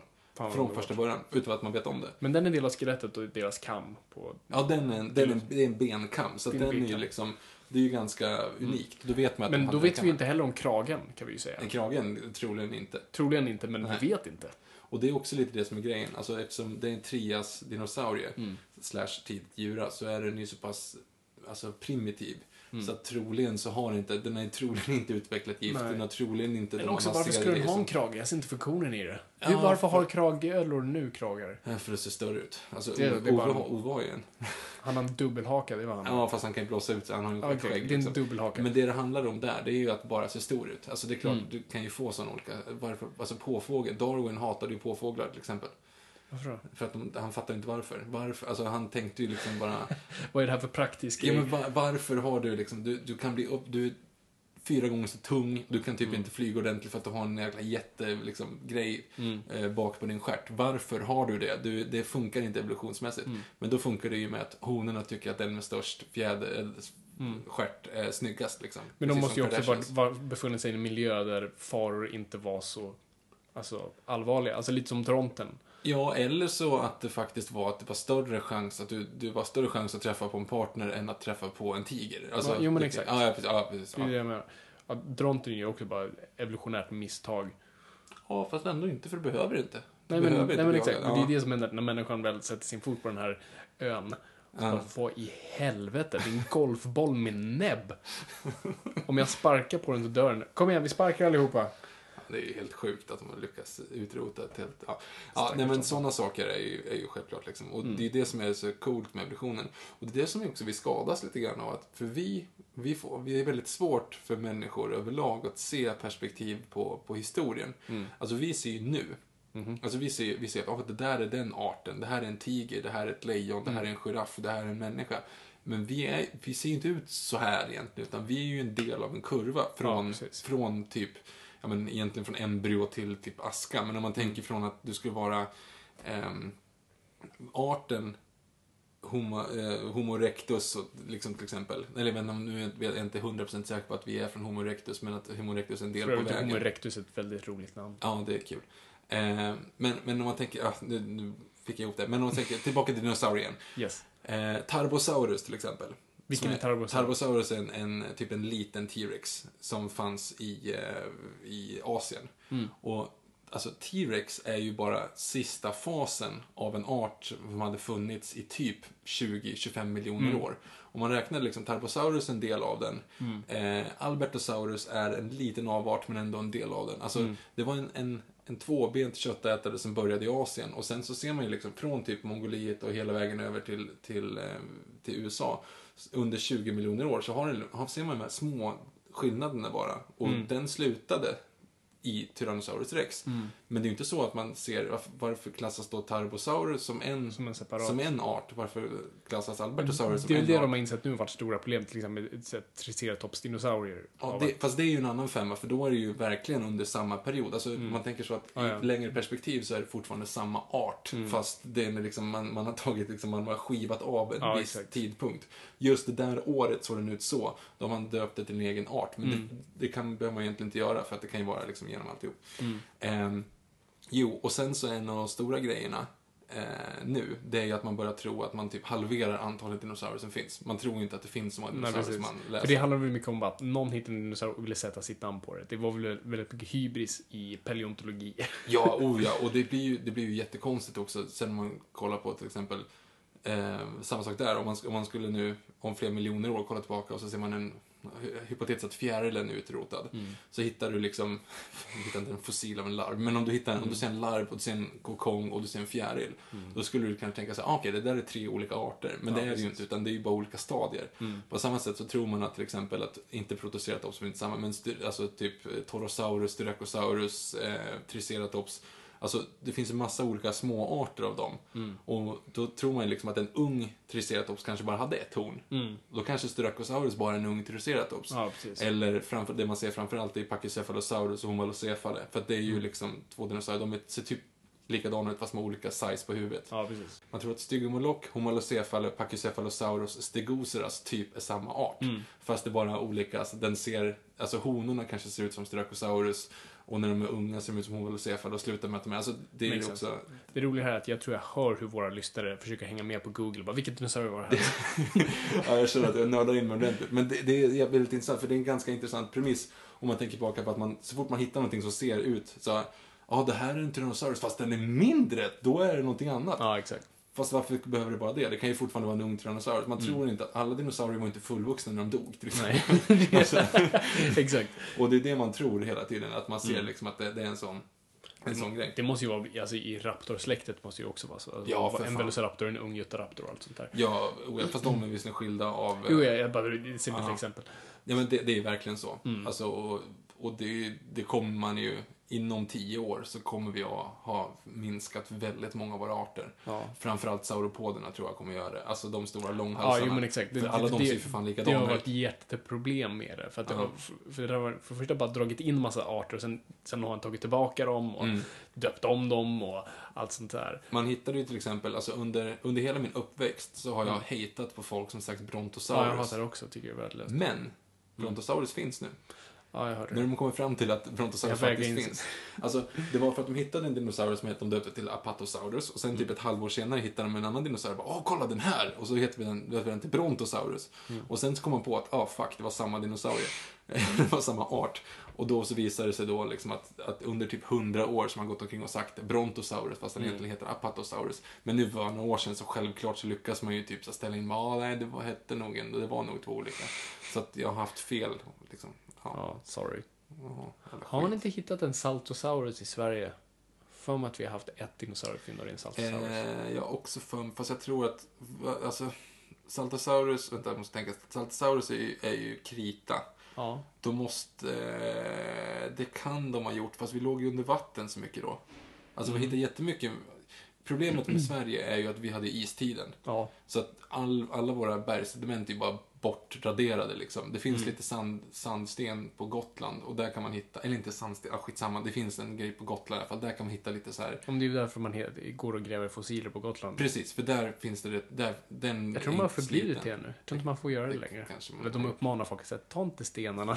Det Vi har man inga kvar. Men för den bästa av våra berggrund i alla fall fossilmässigt är ju Mm. bortskrapad av istiden. Ja, exakt. För att vi, ja, jävla skitis liksom. Mm. Men Gotland klarar sig av någon outgrundad anledning. Så att Gotland kan fortfarande hitta lite grejer. Och nere i Skåne kan man också hitta lite. Mm, för jag får mig det är runt Skånetrakten de hittar en Saltosaurus. Ja, jag för mig att, det bara, att de bara hittat vattenreptiler. Eh, reptiler, men jag vet inte, det kanske, kanske är. Är ingen. Men jag tänkte bara, på tal om djur, eh, bara en detalj som man måste bara ta upp med, med Jurassic Park, återigen tillbaka till filmen, är ljudet. Så jäkla coolt. Alltså, hans, nu kommer jag inte ihåg vad han heter, men Gud välsigne honom som bara tänkte helt rätt. För det är så lätt att tänka, ja, dinosaurier, ja men jag, jag tar jag tar ett lejon, jag tar en tiger, jag tar en björn där. Bara tar massa vrål och bara, den ska låta som en skräcködla. Men eh, han var så jävla smart, så han, han förstod det här är djur, så jag ska behandla det som djur. Så Velociraptorn är ju en mix mellan en valross och en delfin. För han tänkte också, det är ett smart djur, Velociraptorn. Men om vi tar en, em, en delfin, skitsmart. Och T-rexen är en mix mellan, ja, elefantunge framförallt. Därför du får det här väldigt häftiga ljudet. Och sen har man lagt in grovlet av typ ett, ja, jag tror en tiger faktiskt, och en björn och sånt där. Men framförallt det är elefanten som lever där. Och det, de låter ju faktiskt som djur. De låter som djur, exakt. Alltså, bara det där T-Rex-ljudet är ju så ikoniskt, mer ikoniskt än någonting från den filmen. Och det är just för att den låter som ingenting annat du någonsin har hört. Mm. Och det är det som är så fantastiskt med det. Vi brukar ju gå omkring och låta för det som dinosaurier hela tiden. Jag har tappat det helt för jag gick in i målbrottet. Samma här. Jag kunde göra en riktigt bra Velociraptor. Du kan fortfarande Velociraptor. Nej, jag kan, jag kan en del av Velociraptor. Jag kunde ju förut göra den här verkliga, liksom. Men nu kan jag bara göra den här, det här kallet de gör. Får jag höra? Oh. Jag kan inte. Jo, men det är fan med. There's never been a faster or easier way to start your weight loss journey than with PlushCare. PlushCare accepts most insurance plans and gives you online access to board-certified physicians who can prescribe FDA-approved weight loss medications like Wigovi and Zepbound for those who qualify. Take charge of your health and speak with a board-certified physician about a weight loss plan that's right for you. Get started today at plushcare.com slash weight loss. That's plushcare.com slash weight loss. plushcare.com slash weight loss. Hey, it's Paige DeSorbo from Giggly Squad. High quality fashion without the price tag. Say hello to Quince.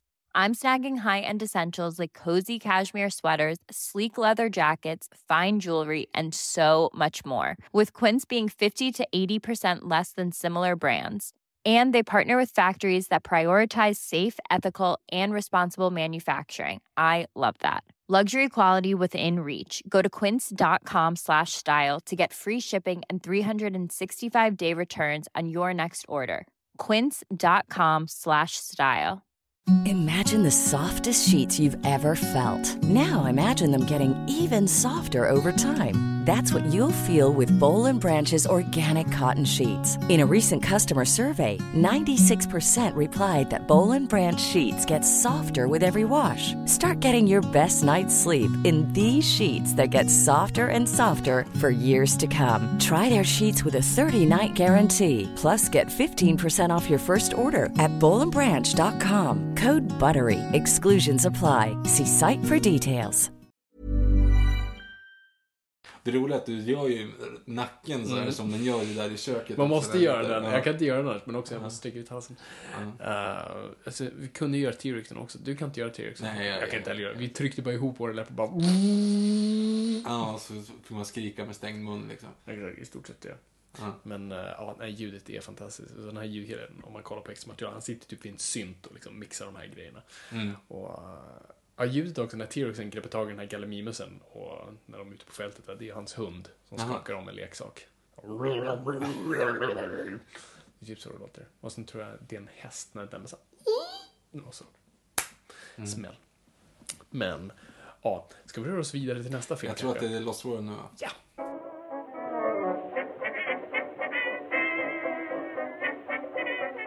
Jag kom bara på ett litet sidospår, för att allt kan ju kopplas till Batman. Precis allt kan kopplas till Batman. Och det har faktiskt med saker att göra. Jurassic Park, du vet, du vet loggan? Ja. ju, alltså, kan du komma på en logga som är så ikonisk? Batman, Superman, Ja, exakt. McDonalds, ja, typ. IBM. Ah, Jo. hur ikonisk är IBM? Ja, men, Eller eller, så- vä- alltså det, det är känt. Ja, känd. Men, Apple, Ja, ja, gud ja. Men, Mm. stoppskylten, polis. Men det är inte, det är, det är typ typografi, det är någonting helt annat. Jag menar loggan. Skitsamma. Stoppskylten är inte... Om du, kollar, om du kollar på boken när den först släpptes så är det ju, det är, ju, det är inte den loggan, det är inte den här rödgula loggan utan det är ju bara liksom skelettet på en vit bakgrund. Och, och det var designat av Chip Kid. Chip Kid är en jättekänd, eh, den största inom bokillustrationer, alltså bokomslag. Eh, otroligt duktig och han, det var ett av hans första jobb att, eh, att göra Jurassic Park då. Så han, han undrar vad han skulle göra liksom, för att göra det fortfarande stiligt, för han är väldigt stilig och konstnärlig. Så det var inte så snyggt att bara sätta en snygg tecknad dinosaurie och sen så ut med det. Så han satt och funderade liksom på, på vad det här var och det handlade ändå om underhållning och det handlade om så här, ja, alltså en, en, en nöjespark. Så han tänkte just på så här, men hur ser, skulle en skylt se ut på ett sånt ställe? Och så hittade han då, kollade han i någon så här historiebok på så här Tyrannosaurus skelett och så tog han det och så bara målade han det svart och så bara klistrade han på det. Och skickade det till Michael Crichton och så bara skickade tillbaka fucking love it. Och det var liksom det. Men i alla fall, Chip Kid är också ett jättestort serietidningsfan och designat många omslag till serietidningar men också skrivit eh, Batman-storyn Batman Death by Design. Ah, du ser! Allt kan komma tillbaka till Batman. Sorry.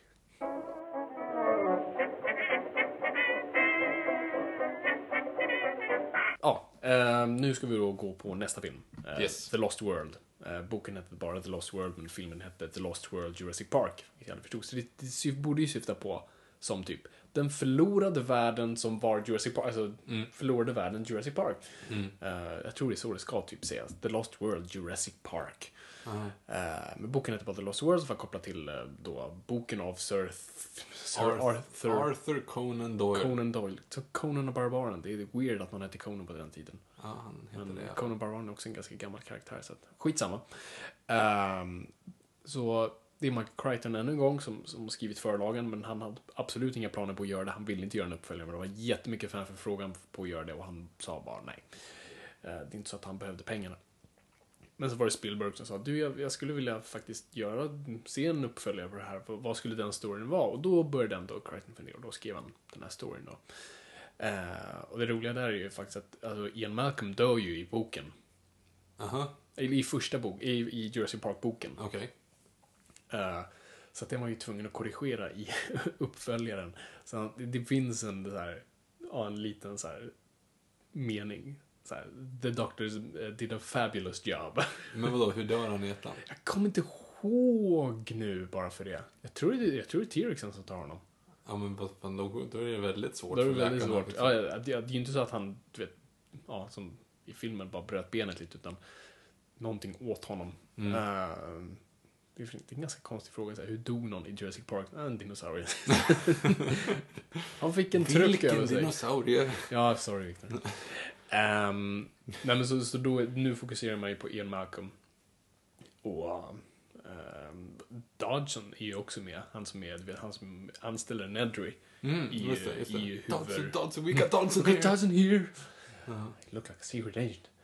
Um, och det är han som är egentligen den här tjuvjägartypen fast som då är med i filmen och tog bort honom ur filmen. Men eh, ja, så han skrev den boken och den har väl också sina likheter och, och olikheter med filmen. Men så görs filmen i alla fall. Och här har ju Steven Spielberg varit på en typ en, en svacka ett bra tag. För han gjorde ju Jurassic Park och sen gick han och gjorde Schindler's List.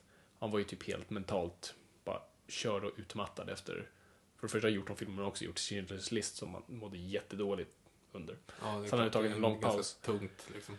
Ja, oh ja. Så att The Lost World var mer för honom för att typ bara så här, komma tillbaka och få liksom bara göra någonting kul och här, icke tungt. Så de gjorde den och han har då beskrivit den som en, en jobbig period i hans liv och han är inte riktigt sådär, han var inte nöjd med sin egen prestation i den filmen som regissör.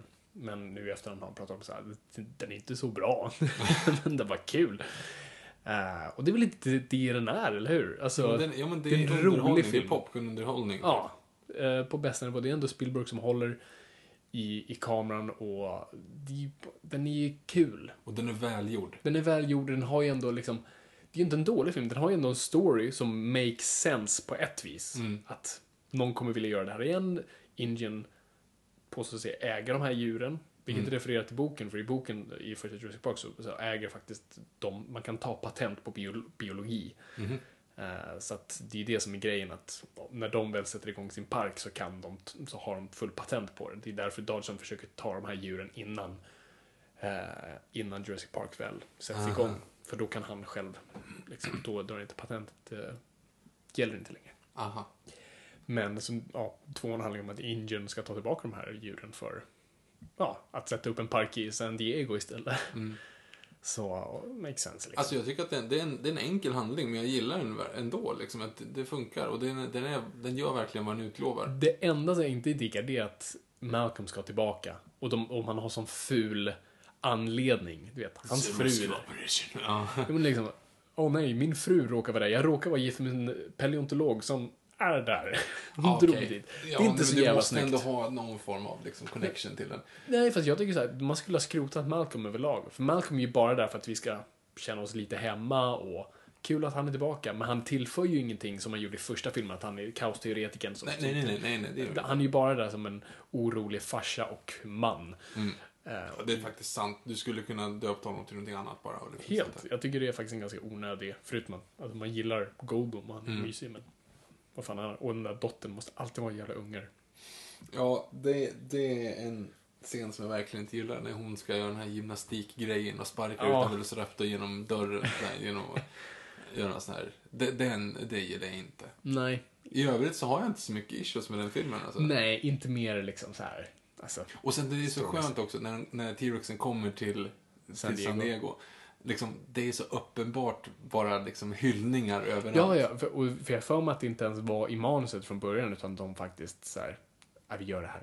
För om, om man väl tittar på det så ser man det, för att alltså, storymässigt fyller den ju ingen funktion. Nej, nej, nej, nej, alls. nej, nej. De skulle ju kunna vara klara när de är klara. Ja. För de kommer ju hem och typ så här, och sen typ, båten kommer och, och vi springer Ja. dit. Eh, och så, så att det, det, det, det är ju Det bara som för att det ska vara roligt. liksom. Ja, och det var ju porrfen som barn. Det är en T-Rex i stan och den dricker ur pool och jag kan se den. Ja, den äter hunden. Oh. nej, nej, men det. Och sen, eh, just det att, visst är det väl också så att eh, japanerna som springer där säger också, jag flyttade från Tokyo för Det var det att- här, för att var, det här var anledningen jag, slut, jag flyttade Ja. från Tokyo. Ja, precis. det var bara sådana grejer. Och, eh, de har ju bara roligt med det. Eh, och just den lilla här, detaljen att han typ dribb, du vet, han går förbi basketplanen. Ja, och så, ja, precis. Och han ser en skylt. Han ser basketbollplanen och så Ja. tydligen gör han dribb, vilket Han- inte jag kommer ihåg. han Jag bara läste med, med någonstans. vänster, Jag, vänster jag kommer ihåg att han kliar sig någon gång, men är det det de syftar Ja. på? Nej, nej, nej. Han, han dribblar liksom. Han, det är som att han rycker i, i Mhm. högerarmen. Som att han dribblar en basketboll när han går förbi basketplanen. Ja, det och det syns ju typ inte. Det ser ut som ett tics. Men han gör ju exakt. faktiskt det liksom. Det vill säga, de har bara roligt man märker det. Uh, nej, men än en gång, effekten är skitbra. Så jäkla bra. Alltså, alltså grymt bra. Du vet när de först åker in i den här jävla stampiden av, av djur, du vet, Mm. den där motorcykeln som åker under Brachiosaurusen och allt det. Det är oh, det det är fantastiskt. Diplodocus, men jag förstår Sorry, det. Diplodocus. Mm. Jag är ledsen. Ehm, ja, men det, ser- och, det ser fan, och du vet när de har... Um, vilken... Åh, jag vet ju vilken dinosaurie det är. Vilken då? Den de så här har fångat. Pachycephalosaurus? nej, inte Pachycephalosaurus utan kammen. Elvis. Parasaurolophus? Parasaurolophus, tack. Mm.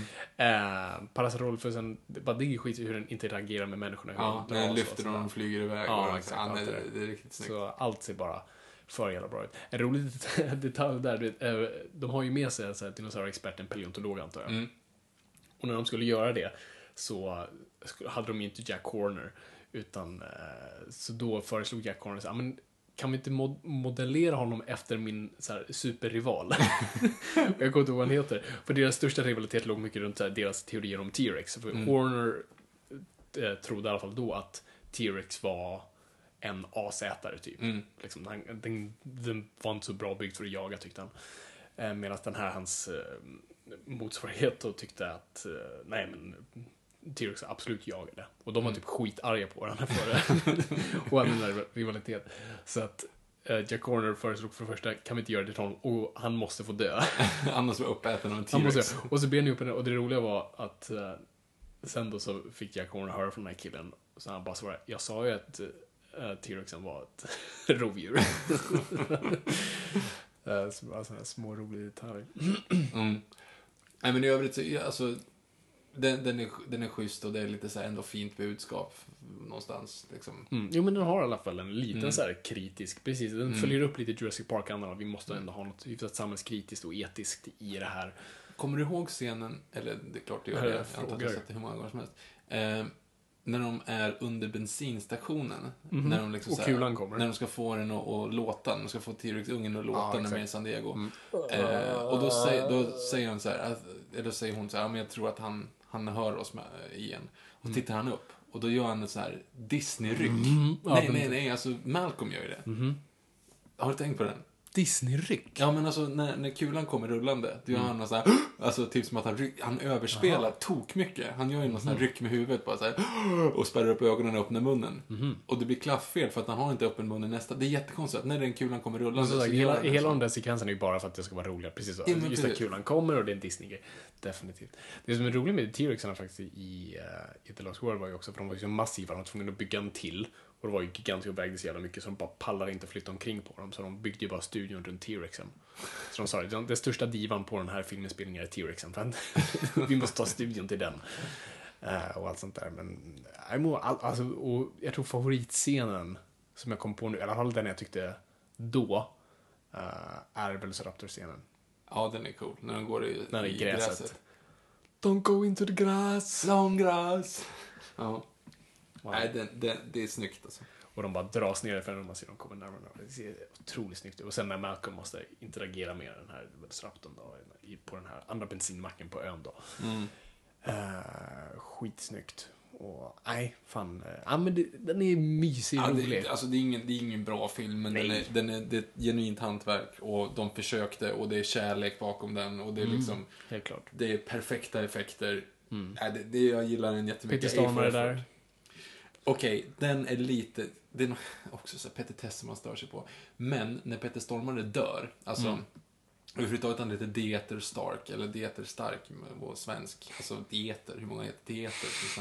Skitsamma.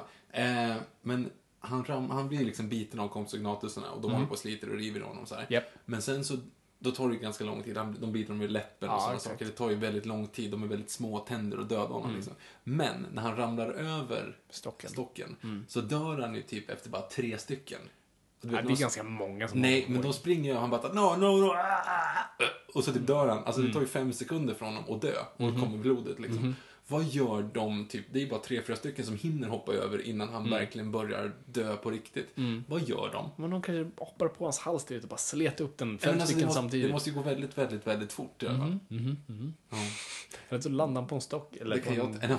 Han ramlade och snubblade och liksom bröt nacken. Ja, precis. Ja, det kanske var och så. han sa ju på svenska, som jag vet. Helvetes jävla Helvetes jävlar. Eh, vilket är kul. Vad är det mer? Vilken är din favoritscen i den? I The Lost World? Mm. Jag tror nog ändå att det är första när de åker omkring där och jagar dem. Mm. Eh, för jag gillar Pachycephalosaurus-scenen när de fångar in den och Mm. att den drar in i bilen. Bilen och För det ser så jäkla snyggt Det ut. ser helt Ja. fantastiskt ut. Ja. Eh, ja, faktiskt. Det, det är en jättebra scen. Och sen är det, så, alltså, det var ju också par när man var liten, just när T-Rexen jagar alla Mm, genom den det. smala gången. Du vet, en Mm. kille trillar och blir ihjälstampad. Och Mm. Det är fan grovt. Och så han hänger kvar fast i foten. Mm. Ja, det är grovt. Så det är, ja men det, kul. Jag Kul gillar Lost World. Ja. Ja, ja. Ska vi hoppa över till nästa? Oh, God.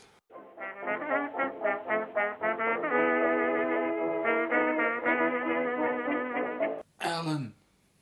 Alan. det är den värsta scenen någonsin när eh, Sam Neill drömmer på planet han är på att en Velociraptor pratar med honom.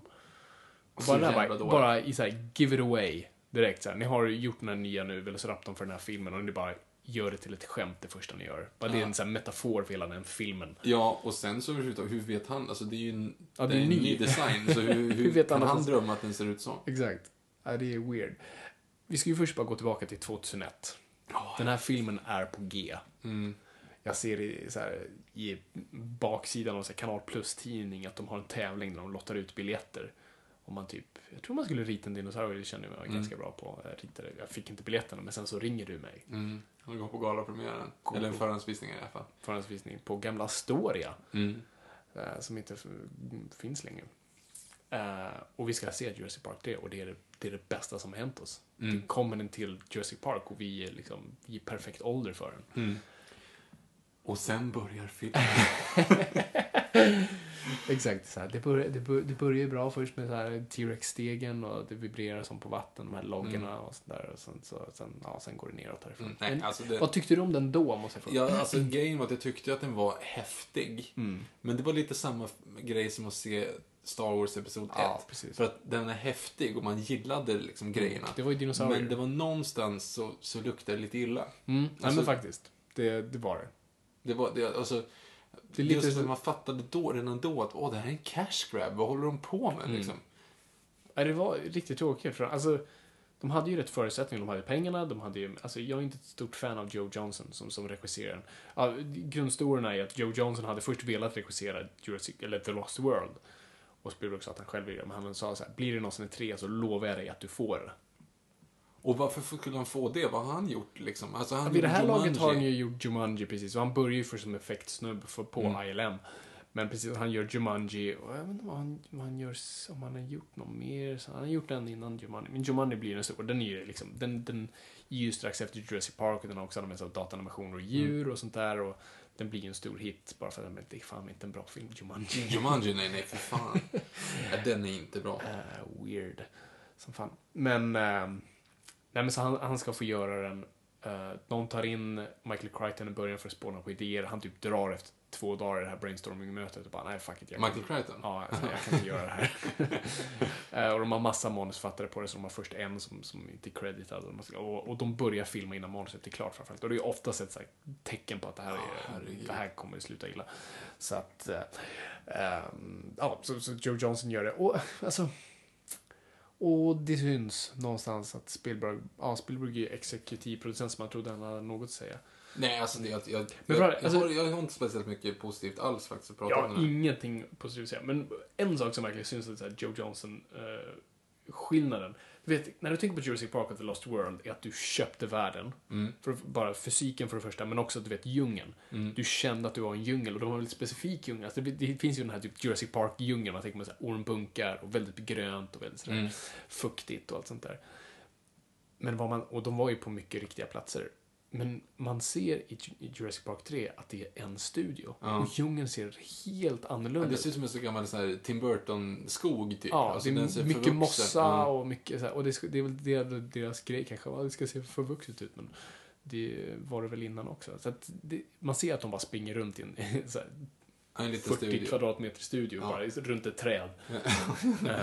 Nej, men ja, det, jag, jag jag vet inte ens vad jag ska säga om den. Just den här grejen, alltså för er som inte har sett den eller inte kommer ihåg, det är ju, storyn är ju att det är en pojke som, hang, som där, gör en hanggliding utanför eh, dinosaurieön. Och sen Vilken så, är? Isla Sorna. Eh, Korrekt. alltså Site B. Eh, och, då, och då har du ens funderat på, för han, han är fastkopplad i en båt och så flyger de i precis. den här liksom, eh, ja, ja, paragliden efter. Har du tänkt på vad svårt det måste vara för den dinosaurien att typ simma i kapp en båt som Mm. I åker typ full 30, fart. 30 knop? Simma den, hoppa upp och riva sönder, äta upp allihop och sen hoppa av den. Exakt. Hur fan går det Utan till? att båten välter, ändrar riktning. Nej, den bara guppar lite grann och Guppar. då ändå har det här rivsåret i taket Ja, på jättekonstigt. Och det borde ju vara Spinosaurusen antar jag, att det ska meningen. Eh, ja, jag tror jag för mig att det är något så här tidigt manus. var en Petranodon faktiskt. Jag kommer inte ihåg. Ja, det, Ja, det det, ska kanske, det kanske var det, men de är ju inte utsläppta. Nej, de ska det, eller det beror på, det är det som är så weird. Jag hatar för det första att man har med Petranodoner, Petranodoner i flygdinosaurier. Eh, för i The Lost World så är de, är de redan fria. Ja. Så varför har de inte terroriserat världen än? Ja, det är och i trean så, så sitter de i buren. Och sen blir fria igen. Ja, skitsamma. Eh, ja, jag vet inte, det kan vara, det är nog säkert Spinosaurus eller något sånt där. Men det är någonting i tanken i alla fall. Men alltså, det är en sån sjukt dålig grej. Mm, jättedålig. Ja, Hur som helst. Det är en grej i alla fall. Och sen då så, så ska hans föräldrar, den här ungen försvinner på ön, hans föräldrar åker iväg, eller ska försöka åka dit och rädda honom.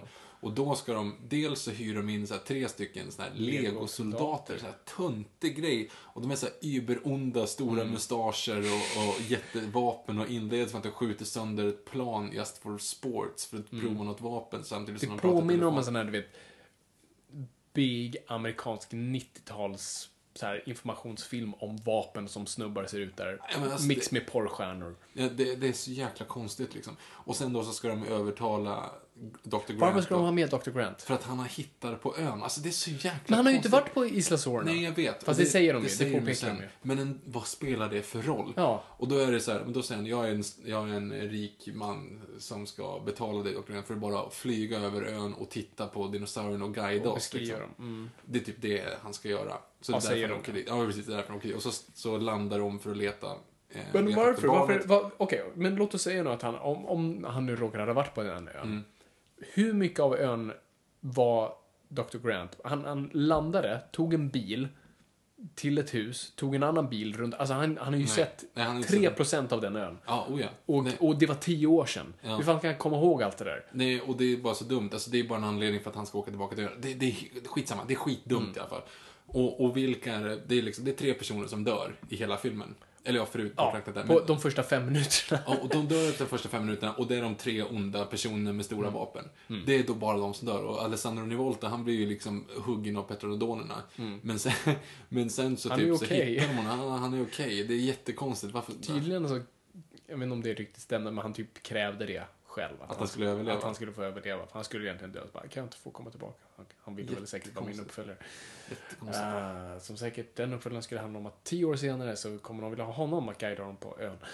Eh, Nej, alltså, jag, jag har ingenting positivt. Jag, jag har faktiskt ingenting Nej, positivt. och, och framförallt som vi sa tidigare, bara effekterna är ju hemska. Ja. och det är också roligt, T-Rex och Spinosaurus-fighten är ju också på typ så här 15 minuter in i filmen. Ja. Det roliga, filmen är ju bara en och en halv timme lång Mm, den är skitkort. Den är jättekort.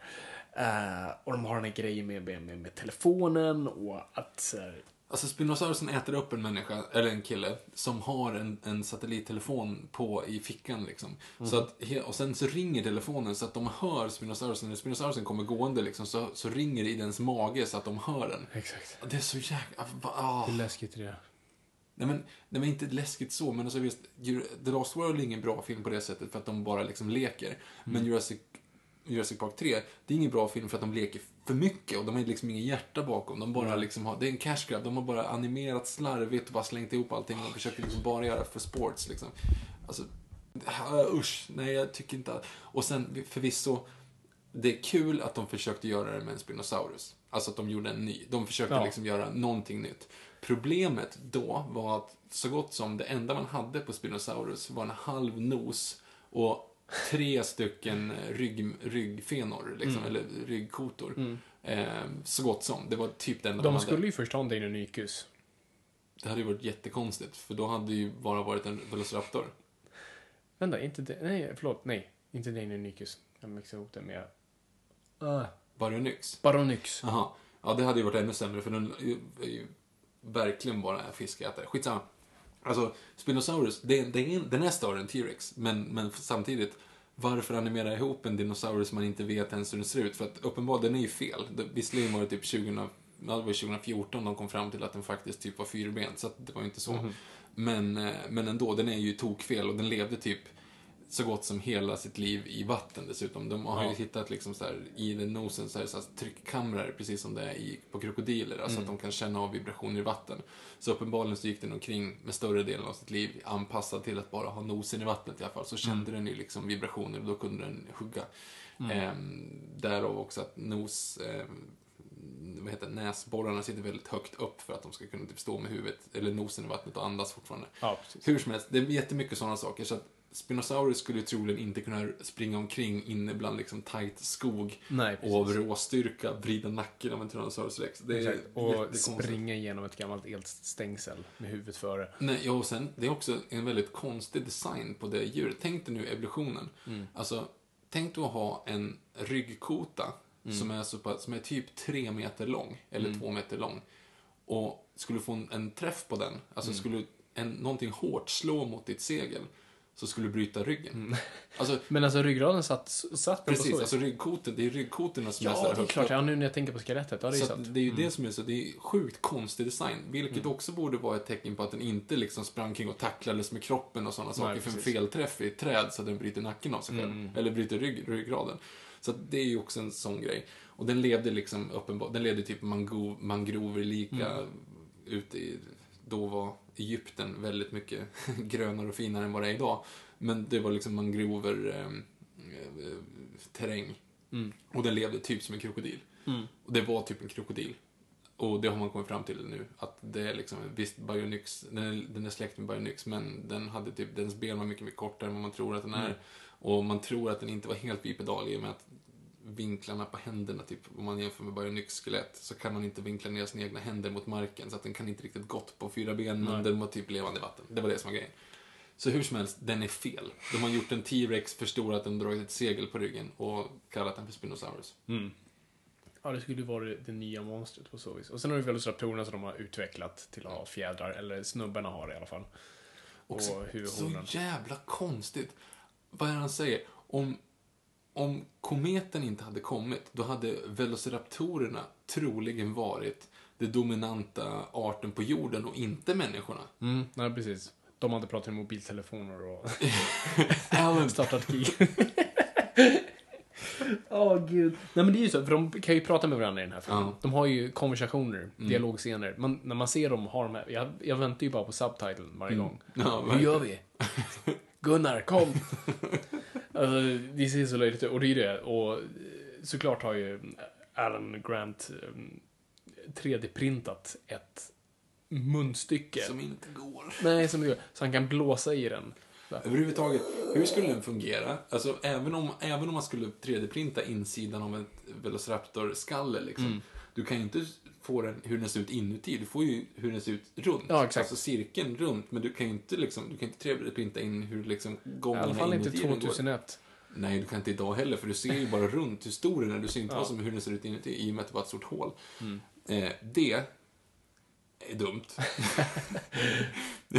men, men sen så tycker jag det så här, kommer du ihåg hur den slutar? Eh, ja, det slutar med att han äntligen får tag på uh, Sattler. Stark. Ja. Jag kommer till det, den här filmen är död för mig. Men ja, han får till slut tag på henne. Och, och det enda hon hör är Sight B, Sight B. River Site B, Mm. säger han. Och då vet hon direkt att hon ska skicka marinen, alltså Ja. dit. Och då där är det också antiklimax. De träffar väl raptorerna och de sitter ner på knä och så lämnar de över äggen och sen Ja, för det är, bara, det är bara det de vill ha. De, Ja. För de är ju inte jaktdjur. Det är Jo. inte det de har pratat om, hela, att de är så jävla dumma. Nej, men de ville bara äggen. That's it. Och det är också en sån här, vad är det han säger? Theme Park Monsters. Det Mm. är lite, han, han drar ju, han sitter på den här presskonferensen innan, eh, innan allting och så säger han så här, är det någon som har några frågor så räcker hela salen upp handen. Mm. Och så säger det någon som inte har några frågor rörande Jurassic Park eller San Diego-incidenten så tar alla ner sina händer. Så det är en som fortfarande har kvar sin hand och den ställer ändå en fråga om Jurassic Park, men den här femman. Och då säger hon så här, skulle du vilja åka till, varför håller du på och gräver, ben, gräver upp ben? För att du kan åka dit och kolla på dem. Han bara, nej men det där är Theme Park Monsters. Det där är inte riktiga, säger han ju. Vi, liksom, det riktiga eh, finns under jord eh, och i fossiler. Det där är bara Theme Park Monsters. Fine, och det köper jag, för det är ju Ja, det är som du säger. boken, liksom. Det är Mm. som du säger, det där är ju liksom som kombination. Men ändå, när han sitter framför med Ellie Sattler där i början och pratar om så här, kommer du ihåg hur de lät? Bara, de pratade med varandra. Och då säger han, kommer du ihåg hur de lät? Med andra ord, hur Theme Park Monsters gjorde. Så då var ju då är det ju helt plötsligt intressant ändå. För att då hade han ju verkligen, då säger han emot sig själv, då hade han kunnat åka dit och lyssna på hur de Ja, okej. faktiskt lät. I och med att om det var det han ville få reda på. för 3D-printa den här grejen för Ja, flera men- miljoner. Ja men precis, då hade han ju kunnat göra det då, om det ändå var, då är han ju intresserad av hur de låter och vad de pratar om och här saker. Exakt. Och smarter than primates, fuck hell nej. Det är inte alls det. Alltså, dinosaurier är ju inte smartare än en råtta. Liksom, ingen dinosaurie var ju smartare än, än en råtta. Nu är råttor förvisso Men, ganska smarta, men alltså ingen... Tänker man ändå inte lite ändå Velociraptor, typ delfinnivå, inte riktigt, men nästan. Nej. Inte? Nej, nej, nej, nej. En kalkon. Alltså, nej men alltså fåglar, fåglar är ju citationstecken smartare än vad en, än vad en, eh, än vad alla dinosaurier var. Ja. Det, det är ju en, en mer utvecklad version av... Ja, precis. Jag tänker ändå Raptor. Ja. Och Men det är bara för att jag är Jurassic så finns det ganska smarta fåglar, liksom, om man tänker på så här falkar. Papegoja. Och, ja, men pap papegojor och falkar och allt möjligt sånt där. Så det är inte det, men, men fortfarande. Alltså man räknar intelligensnivå. Det är typ amfibier, reptiler, dinosaurier, fåglar, eh, Mm. däggdjur. Alltså så är det ju liksom. Så att de, är, ju- de är dummare än, än dagens fåglar. Ja. Du kan ju tänka dig liksom att en- det är sex ton muskler till, men T-Rex det är ju liksom en hötorgsduva. Mm. Fantastiskt. Kan inte se fötter och bara i vägen och bara... ah. Går omkring och käkar pommes frites liksom. Ja, precis. Jävlar. Eller en skrattmås. Alltså Det det, är det, det, blir ju inte bättre. Alltså de är ju inte smartare än så. Nej, det är precis. det som är så dumt när de väl håller Mm. på liksom och målar upp det som att det var värsta superdjuren. exakt. Självklart, det var smart, de var smarta för att vara dinosaurier, men det, det går inte att jämföra med dagen. Liksom. Nej, Vad man tror, självklart. Nu sitter jag här och rantar om någonting som är faktiskt inte helt bevisat, men Nej, det är ändå. Vet du varför dinosaurier alltid är så baklutade i fossiler? Ja, för att Rigor Mortis, när du dör så drar... Precis. eh, Fan, du visste det. Ja. De säger det i boken och jag tänkte, fan nu har jag någonting över Viktor. Nej. Fan, du visste det. Tänkte, När du dör så drar ryggraden åt sig, eller de gör det. det Mm. För de, de trodde ju ett tag, så här, i tidigt typ 1800-talet, att de faktiskt såg ut så. Ja, att de gick Att de gick med huvudet här bakåt, vridet. Eller alla som, som målar T-Rex stående rakt upp liksom. Ja, just det. Den Mm. riktigt gamla versionen av det. Ja, nej men all, allt är fel. eh, och jag gråter över att se Sam Neill tillbaka i den rollen. Han ska, för det är det, den är där, för, också ur dramaturgisk synvinkel så slutar Jurassic Park med att de skaffar barn liksom. Ja, fantastiskt. Eh, för att han har liksom, de, de, de pratar om i början att han inte vill ha barn. Eh, och sen så lär han känna de här barnen och lär sig älska dem och så kan han tänka sig, det, den, blicken, säger det. ja, den blicken hon ger honom Ja. när de sitter i helikoptern och flyger iväg från ön i första filmen. Då tänker man såhär, japp, nu ska de hem. Ja, hans blick som han ger till svararen är ju pork pork. Alltså, de, de ska ju köra. Ehm, och sen i Jurassic Park 3 så bara, nej, han ville fortfarande inte ha barn. Nu, nu ska jag ta familjen. Och det är bara, det är sorgligt fram, f- först och främst. Och det, och det dödar allt vad första filmen handlade om. Ja. Och bara sabbar. Så det är därför, den för mig är en en sån här, som i serietidningen, Elseworlds, liksom ett parallellt universum stories. för mig Jurassic Park, det existerar inte i universumet. Det är, så, det är parallellt, det är kul att vi testade det, existerar inte. Så hoppas inte Jurassic World på något vis. De kommer jag tror inte ens att de kommer referera till Sam Neill eller till... Eller, De kommer Kanske säkert till referera namnet, till men från, som i första filmen. Ja. Liksom. Men, eh, ja, gud. Nej, det... det vi kan ta lite grann om vad vi tror om Jurassic World, men vi kommer ju ha en separat, ett separat avsnitt. Ja, vi kommer där köra ett helt, den, liksom. ett helt så här, specialavsnitt eh, strax efter filmen. Ja. Haft premiär som jag gör alldeles strax. Men, nej men, jag är lite kluven alltså. Mm. Jag har först lite så här, ah, ska vi, är vi tillbaka här igen? ska vi begå samma misstag? Nej, Och jag, nu- jag hoppas att på Colin Trevor att de faktiskt försöker, att det känns som att det i alla fall är lite hjärta bakom att de försöker så. Det kommer nog inte bli en Jurassic Park 3 i alla fall. Nej, det tror jag inte. Det verkar vara en enorm välvilja bakom det. Ja. Eh, Men jag hoppas bara att de på något vis vill berätta en story och inte bara gräva sig ner i nostalgi nu och göra en, liksom, så här, en hyllning rakt av. Utan faktiskt bygga en story. Och efter jag läst boken igen så känner jag att ja, men fan, det handlar så mycket om biologi och, och, och just liksom, vad fan heter det? Det, det, det. DNA? Ja, DNA och allt sånt där. Alltså, jag har glömt bort ordet. Men i alla fall, det handlar om mycket om det. eh, Och det verkar ju utifrån vad jag sett av trailern att det är det mycket det handlar om. Att alltså, Michael Crichtons rädslor blir verkligen uppfyllda. De, de Pratade väl om premissen att de ville se Colin Trevor när han skulle liksom se reklambilden för det här. Ja, det. Då ville han ha en, en ung, en tonåring som står med ryggen mot en T-Rex och smsar. Ja, så att man har tröttnat på det precis. liksom. Vi, har, vi har sett det här nu. Man har mest fantastiska grejerna som finns. Och det är ju en fin metafor på något vis. Mm. För nu har vi liksom för hur filmvärlden ser ut, vilken har den mest fantastiska liksom. Om man kollar på typ Transformers-filmer, så rent alltså, datanimationsmässigt är det ju fantastiskt, trots att filmerna är skit. Men Mm. vet, vi skiter ju i det. Äh, äh, Sämst, men ändå har folk suttit så här miljontals timmar och jobbat på det här. Jo, och det är det också liksom animerade dinosaurier, precis som att man ser dinosaurier på riktigt. Alltså, Mm. fan, vi, alla kan göra fotorealistiska dinosaurier. Det gör ju liksom BBC gör så här, typ små dokumentärer med fotorealistiska Ja, ja, alltså, dinosaurier. Walking with Dinosaurs. Jag försöker kolla på den nu, Walking with Dinosaurs. Satan Jätte- vad dåliga effekter det är. Alltså. Då kändes det som de var skitbra, men Mm. jag vet inte, det kanske var på, på en fy- 4.3-TV så kanske det Ja, nej, det är riktigt dåliga effekter.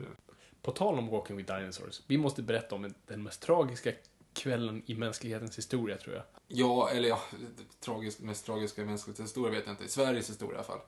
Eller ja, jämnt skägg mellan den och han som när han planerade och ritade regalskeppet Vasa. Det är väl typ på den nivån. Ja, lite så. Ja. Katastrof. Vad hände? Vad, alltså, vi fick ju höra om att Walking with Dinosaurs, alltså dinosauriernas tid då, som, som den hette på svenska, den här tv-serien som gick typ 2001, tror jag, Någonting sånt. 2000. Eh, så här, datoranimerade dinosaurier, då följde de genom alla tider, jada, jada, jada. Eh, jättestor succé. Och bara, vad var det, 2009? tror jag.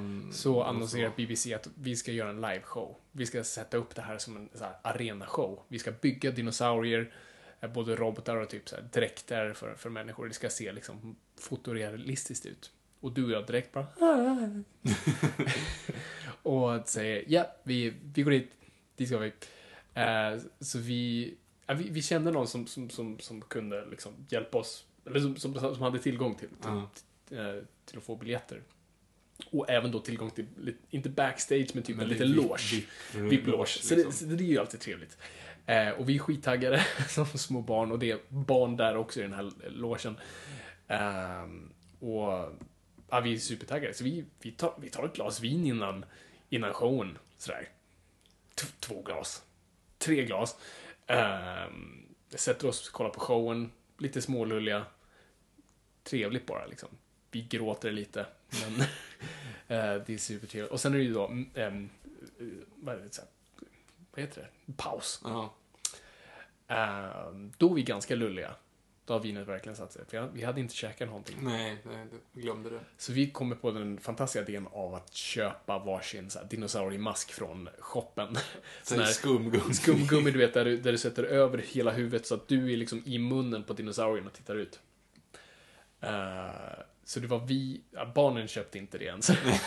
vi gjorde det och vi var för stora för dem så så här, typ gått sönder.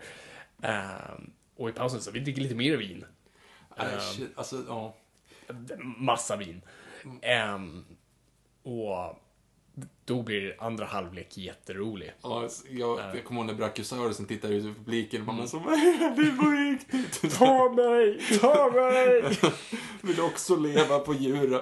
Ja, det- och tycker främst synd om de här barnen som bara bevittnar de här ännu yngre barnen som är oss. Det finns ju en väldigt bra bild på oss när vi står eh, liksom lite så här halv, halvlulliga, eller halvlulliga, aspackade, ehm, och gör så här dinosaurieklor med händerna, Ja, eller dinosauriearmar. I våra masker. I maskerna tillsammans med de här små barnen som också står typ och så här, ska göra de här. Mm. Och de gör det lite roligt och gulligt och vi är stenseriösa. Ja, vi är stenseriösa. eh, så, men vi behöver, den kommer inte att spridas om vi inte får, hur många requests skulle vi behöva på Noipod för att den ska lägga ut den? Lägga ut den bilden. Ja, Eh, vi behöver f- 15, är det för mycket? det blir fett. 15. Får vi 15 stycken vi vill se dinosauriebilden, hashtag Noipod. Ja, det är då- lite... då kommer den det är lite ja, ja, precis. Exakt, ja. Vi vill, vi vill se dinosauriebilden. Ehm, så, vi, ja, så, så andra halvlek blir jätterolig. Och särskilt sen när kometen kommer på slutet och vi...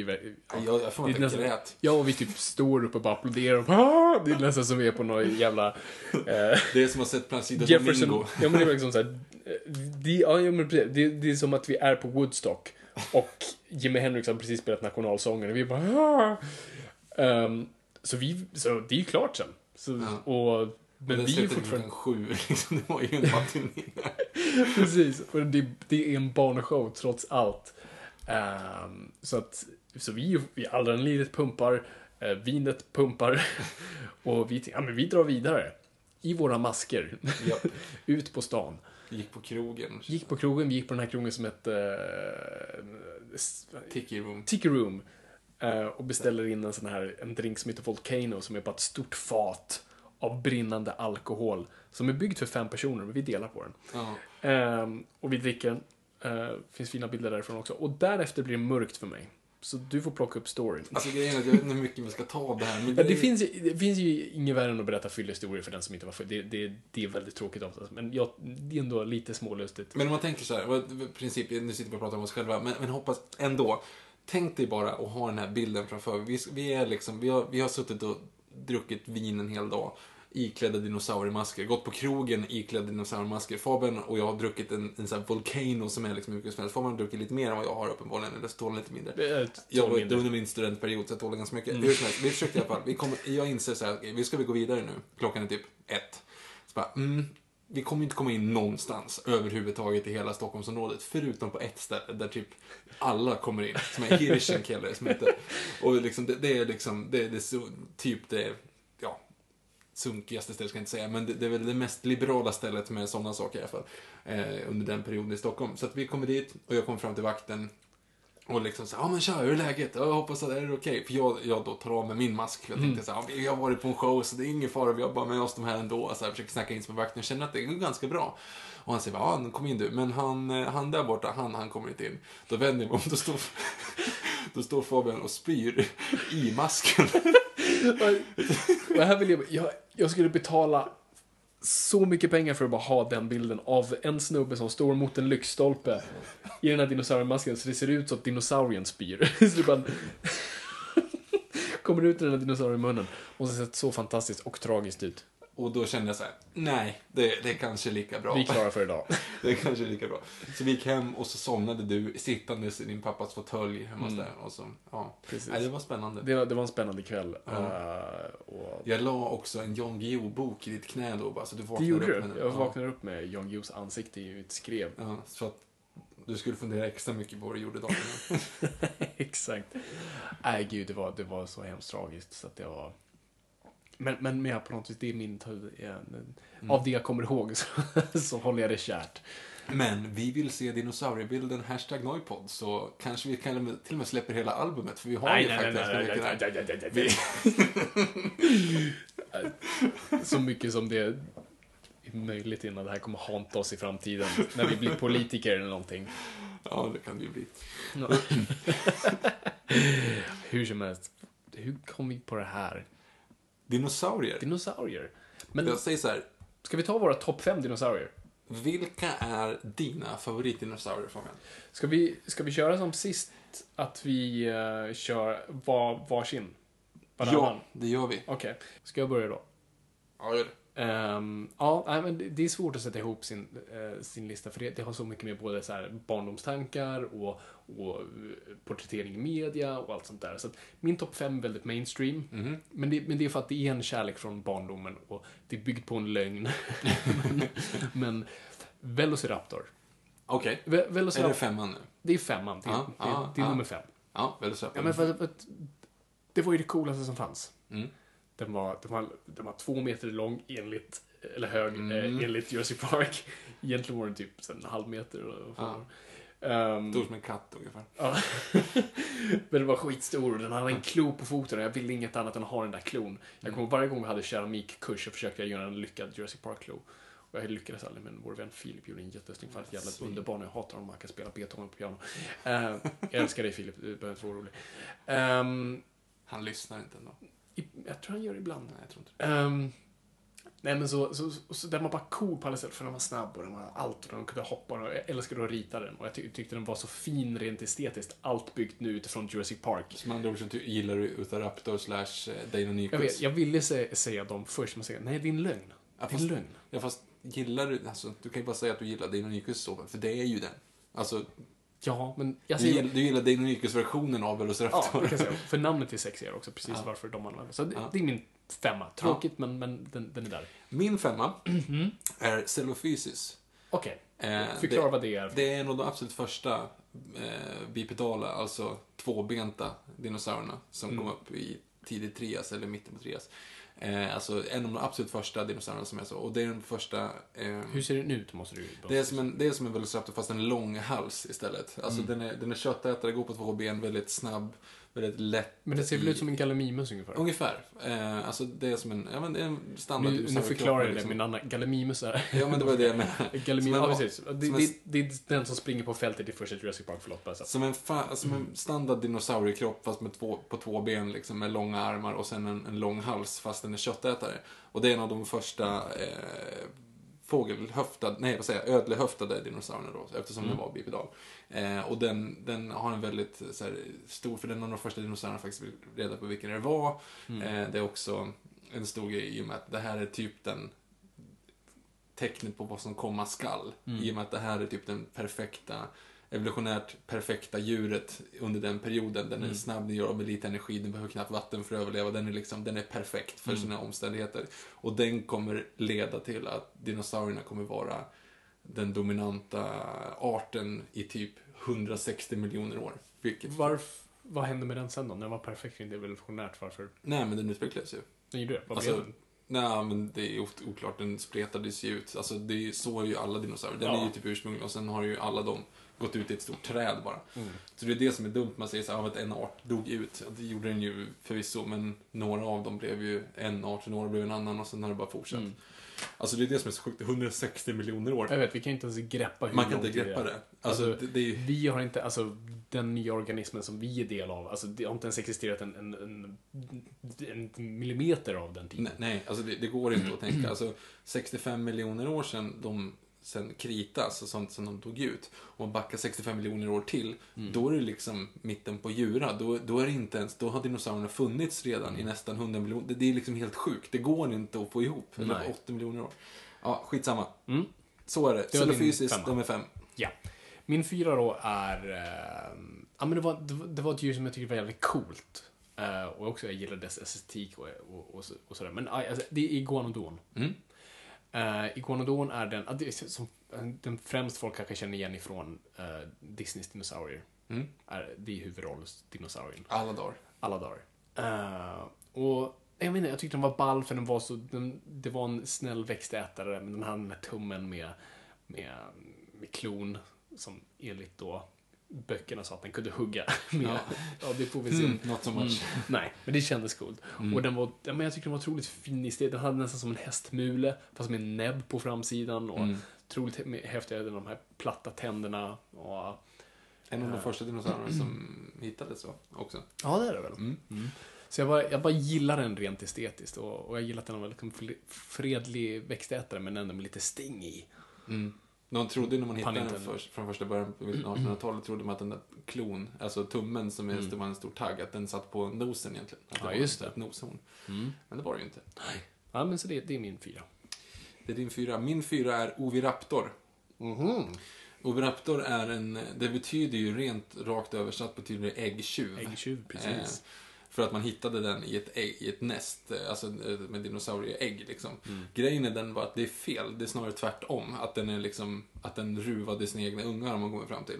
Så Mm. att det där är helt fel, alltså den, det var ju inte en äggtjuv. Den var inte det? Men vad, vad var den för något? För den hade väl ändå en, den Ja, hade den en har slags näbb? Nej, ja. det, det är ett rovdjur liksom. Det är, det är en, en raptor, fast den hade en speciell typ eh, papegojnäbb istället Mm. för de här eh, liksom, nosen som andra raptorer hade. Mm. Så den utvecklade det och det tycker jag att den är värd. Dels för det första var den ju extremt fjäderbeklädd, har man ju kommit fram till också. Det, är, ju- det är ju en fågel, det är ju en jättestor fågel. Mm. Ja, med näbb och troligen eh, stora vackra färger och, Ja, och liksom lysande så. Eh, och sen så ruvar den ju också, vilket är ganska coolt. Att den, Mm. Ja, det är typ en, ja, den, den jättehöna fast den åt Mm. andra djur liksom. Ehm, bodde, eller levde i, i Mongoliet också för att den gjorde. Mm. Tillsammans med Velociraptor, fast då var den större. Shit same, det var min fyra. Yes. Nummer tre, det är vi på riktigt mainstream igen. Men det är, men, ja, det är T-Rexen. Eh, Tyrannosaurus Rex. För att det är dinosaurien som är din ingångs... eh, dinosaurie. Ja, men det är ju det. Det är den du först förälskar dig med. Mm. För den var ascool, för den var... Den var gigantisk, det var det största rovdjuret av de alla som någonsin har funnits. Vilket inte stämmer nu. Men den hade fortfarande handikappet av två små armar. Uh, vilket gjorde den söt samtidigt. Så den är en symbol för dinosaurier. Det är den som är symbol för Jurassic Park. Det är den som är... Det, det vore dumt av mig att inte ha med den på listan. För att då är jag bara fin. Uh, jag måste ändå omfamna min barndomskärlek och det är T-Rex. Och jag skiter i... Och det är så kul, det är en sån här dinosaurie som på något vis... Hela dinosauriebusinessen typ ligger på den. Så man förstår att forskare blir lite arga när någon försöker så säga att den inte var ett rovdjur eller att den bara... Den var inte så jävla häftig som alla sa. För att den är symbolen. Och, för och jag kommer skita i vad folk säger om Tyrannosaurus rex. Nej, den åt gräs och det var en ko och den eh, sov under vattnet. Nej, nej, för mig är den liksom det största, bästa rovdjuret som någonsin har funnits. det finns en ganska enkel förklaring till varför det är den kändaste dinosaurien som finns också. Mhm, låt höra. Den bodde i- Nordamerika. Mm, Så, såklart, så den blir kungen direkt. då. liksom, man kan ju snacka om det. Maputosaurus och Carnotaurus förvisso fick ju en, en egen film, men hela, alla de där sydamerikanska och de afrikanska rovdjuren och framförallt de asiatiska, liksom, till exempel då Tarbosaurus som är typ precis samma sak fast lite mindre. Den vet ju ingen om vad det är Nej, för nej. någonting istället. Eh, så att Det, det är mycket sånt. Tyrannosaurus-lobbyn som, trycker ner alla Ja, andra. men precis. Och den, den hittades i USA och därför liksom lyfter amerikanerna upp den och, och det är ju där de största populärkulturen kommer ifrån. Så att det är därför också att den är så pass stor. På Nummer tre, Victor. små armar. Googla Carnotaurus och skratta lite grann. De hade jättesmå armar. Eh, min trea på listan är det lite svarta fåret under den här podden. Aha. Spinosaurus. Aha, så du omfamnade Spinosaurus. Du skrev ju en uppsats om det. Ja, nej, men alltså, och när jag gjorde det också, dels det, så, så tycker man också att det är ett extremt häftigt djur. Det, den var ju större än Tyrannosaurus, det var den ju. Och sen också så handlar det mycket om, om storyn bakom själva skelettet. Alltså, den är ju väldigt känd, men den är karaktäristisk med det här seglet och allting. Fast grejen var att man hittade ju inte ett kompletta skelett förrän typ 2000-talet. Alltså det är ju helt, den har ju levt i öknen så det har eroderat ganska mycket bort ifrån det. Ehm, så det, det är ju väldigt unikt på det sättet att det är liksom byggt upp en dinosaurie från egentligen en, en, en överkäke och tre ryggkotor liksom. Och så har man byggt upp det vad man tror att det är för någonting. Man har modellerat efter bara nyx. Och nu har vi kommit fram till låten till exempel var så gott som fyrbent fast ändå lite oklart eftersom frambenen var så små så levde den troligen hela tiden i vatten. Väldigt, eh, väldigt speciellt djur. Men, men det, som man, det som faktiskt är ganska sjukt med den, det är ju att eh, det var en, en tysk paleontolog som heter Ernst Strummer. Oj, vad svårt det var att säga. Ernst Strummer. Strömmar. Ja, Som höll på och, eh, och grävde upp dinosaurier i Afrika under eh, tidigt 90-tal, 1900-tal. Eh, innan första världskriget. Och han hittade då Carcharodontosaurus, Saharus, eh, Oranosaurus och Spinosaurus och alla de här som är nordafrikanska liksom, jättarna. Eh, och han hittade de här Spinosaurus-skeletten, tog dem till Tyskland. Eh, hade dem på Naturhistoriska museet i Berlin. Och det var det enda skelettdelen som finns av Spinosaurus i hela världen. Men så, hade de, så låg de där på 40-talet. Och vad hände då? Nej. Så att eh, de allierade bombade ju sönder allting. Så under en extremt lång period i världshistorien så fanns det inget skelett av Spinosaurus. Utan man hade bara de här tecknade delarna. Alltså Ernst Strummer hade ritat av Men fanns det inget foto? För kameran Jo, fanns jo ju. du hade ju fotot och han hade tack. ritat av, liksom, men du, du hade, kunde inte titta på du kunde inte Nej, ta på den. Du precis. kunde liksom inte... Kolla inuti liksom, och skit. Mm. Så att det var ju mycket sånt. Så att det var väldigt intressant att, att typ 50 år så fanns det ingenting att ta på, utan man Nej. bara visste att de där en gång hade funnits. Liksom. Eh, och ändå har blivit så pass populär. Och jag, jag tycker att det är en väldigt coolt djur. Det är en utveckling av en krokodil, liksom. Ja, jo, precis. Eh, som jag skulle vilja se. Mm. Ja, jag tycker den är, den är cool. Och sen så vi, ingen vet ju vad seglet är för någonting. Och det, det, det finns så mycket runt Mm. den där. Nice. Ja, min nummer två då. Eh, och vi pratade om den nu sen jag inte kom på den, men, men, men jag hade ju den nedskriven, vilket var konstigt. Parasaurolophus. Ja, ah, okej. Uh, för den är så otroligt ståtlig och vacker. Eh, ri- och än en gång, jag verkar vara mycket för estetisk här, men den är otroligt snygg dinosaurie. Alltså det är den här du vet som har en, ja, alltså, jag menar dig lyssnar inte Viktor. Den har ju den här kammen, alltså kammen, det, vad kan du kalla det där för någonting? Vad har den där bak? Den har en grejen som, liksom som en flöjt ut i bakhuvudet. Ja, det, ja, precis. Det, det ser ut som en, en bakomvänd-keps på sig. Ja, oh, faktiskt. Och så en liten eh, gullig näbb nästan. Eh, och jag vet, mest för hur den ser ut. Jag hade, jag hade leksaken av den när jag var liten. Det var min fa- fa- favoritdinosaurieleksak efter T-rexen. Eh, och jag bara gillar hur, hur den såg ut. Alltså det är det enda jag kan säga. Jag tycker den är otroligt bara vacker. Om det, om det är någon dinosaurie som är vacker så är det den. För den ser så jävla weird ut. Alltså du bara tänker på egentligen, nu är vi så vana att tänka på den, men bara tänk hur det egentligen ser ut. Det är som Mm. Spidermans kostym om man inte reflekterar över det så är det inte speciellt, men man väl bara, va? Ja, nej, men den, det, den tidens ko, typ. Ja men verkligen. Mm. Eh, Eller antilop snarare. Alltså gå omkring på savannen och bara bli uppäten. Liksom. ja precis. Fast den var inte den ganska, alltså vattendjuraktig? Alltså, Det- det med jag näbben inte. och allt det där. Det, det vet jag faktiskt inte. Alltså, det vet man ju. Alla de där hade. Korosaurus, eh, Parasaurolophus, Edmontosaurus, alla de där typ anknäbbsdinosaurierna vet man ju inte riktigt. Troligen inte. Alltså det var ju troligen så här, gick omkring på savann, eller på steppen liksom och Ja. käkade gräs. Det var ju Mm. typ det de gjorde. Mm. Eh, min två, Northronicus. Eh, det är, vilket också jag säger emot mig själv nu i och med att jag insåg att jag, jag sa att de som gick åt eh, ödlehöftade eh, dinosaurier var köttätare, men alla var ju inte det. För iguanodoner, de här var ju också ödlehöftade. Men sen utvecklades alltså de köttätande dinosaurierna utifrån ett steg. Och alla de blev ju sedan fler köttätande dinosaurier. Förutom Northronicus. Northronicus gick ifrån att vara köttätare till att bli växtätare. Eh, om ni någonsin, om ni inte vet hur den ser ut, så googla den. Den är, ja, Northronicus, ni får hitta ungefär Ja, hur den ser ut. den. så- Alltså det ser ut som en, du kan tänka dig att det är en, tänk en T-Rex-kropp, Ja. fast fet. Eh, och så kortar du ner svansen, ställer den rakt upprätt, förlänger armarna eh, och drar klorna. Så klorna på den var liksom meterlånga. De, var, de var, såg ut som Cruella de Villes naglar typ. Och sen så huvudet blev som, alltså den började äta växter igen så huvudet blev mindre. Alltså den ser helt missanpassad ut. Det ser ut som en pingvin typ, fast med jätte, jätte, jättelånga naglar. Eh, så den ser helt surrealistisk ut. Men det är just den sån här felande, felande länken åt andra hållet. Så det var väldigt intressant att se vart den har tagit vägen. Eller den arten har tagit vägen om den fått fortsätta leva. För den lever under sin kri- krita. så den är en så extremt unik. Den är inte lik någonting annat du har sett. Det, det ser, ut, jo, men det ser ut som en, som en så här eh, Thanksgiving-kalkon. Fast med liksom ett huvud på. Ja, ja, ungefär precis. så. Och så jätte, jätte, jättelånga klor. Mm. Eh, Så att den hade ju klorna som försvar snarare än attack. Vilket är väldigt häftigt.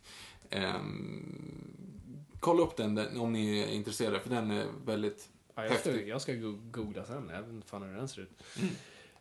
Eh, ja, nu är vi på nummer ett då. Eh, och min nummer ett är Pachycephalosaurus. Jaha, oj. Mm. Säg det tre gånger snabbt. Pachycephalosaurus, Pachycephalosaurus, Pachycephalosaurus. Jag, jag kommer ihåg när, vi, när jag läste drama när jag var yngre. Du vet den här övningen man skulle köra en... eh, vet, man skulle säga ett ord. Man var i en ring och säger man ett ord. Och sen säger nästa person, då säger den mitt ord och sen ett till ord. Och sen, ja, du vet, så byggs det här. Och, så jag brukar alltid köra Pachycephalosaurus. För att jävlas. Eh, jag var inte så populär i skolan, har jag sagt det? Men så, ja, den är så bra, för den har ju kroppen som en typ, som en köttätare. Liksom. Snabb och liksom hård, bara ball. Den som en velociraptor, liksom, känns det som i alla fall. Ehm, men den har det här, den har det här coola huvudet som kunde användas som ett vapen då förhoppningsvis om inte det motbevisats. Det är inte säkert att den kunde göra det. Okej, men vi säger så, i min värld Ja. alltså. Och den var samtidigt växtätare, så det är lite som iguanodonen. Det är liksom din, din oskyldig dinosaurie med lite sting. Eh, och jag gillar det, och säkert bara baserat på den scenen i The Lost World, hur, kaxig den, Mm. den verkade vara. Och jag bara, ja, jag tycker den är cool, för den, den, den är liksom mixar de två världarna. En liten snäll, gullig dinosaurie med ändå den kraftfulla liksom, Mm. rovdjurskroppen. Och um, ja, jag gillar det. Jag gillar det. Estetiskt ser den inte ut som någon annan. Och då ska jag ta min etta. Jag kan inte ens tänka mig vad du kommer välja. är Jag har haft samma favoritdinosaurie genom alla tider.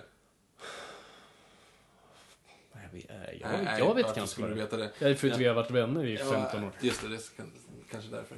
Min favoritdinosaurie all time high är Triceratops. Eh, och det har Det varit, är så, alltså? Ja, och den har varit det hela tiden. Jag vet egentligen inte riktigt så varför ursprungligen. Mm. Men nu när man tänker tillbaka på det så är det, det är den absolut mest ikoniska dinosaurien Mm.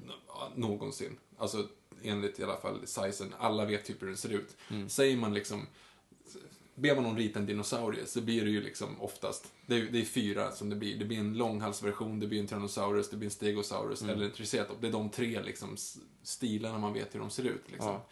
Ehm, och sen också det här att man fortfarande inte vet vad kragen är för någonting. Man vet inte vad, hur den såg ut, hur den är byggd, om den stod rakt upp eller mer som en ödla. Förut var den ju alltid byggd som en ödla, att den Mm. benen satt på sidan, men nu har man kommit fram till att den går i, i rakt uppställd. Ja. Vilket gör att den får en helt annan hållning. Eh, man vet ju fortfarande egentligen inte riktigt vad honan var för någonting. Nej. Alltså, om du tänker så här, om du är en triceratops Mm. och du har en, och ska möta en tyrannosaurus. Om du stångar den, vad skulle hända med tyrannosaurien? Penetreras av...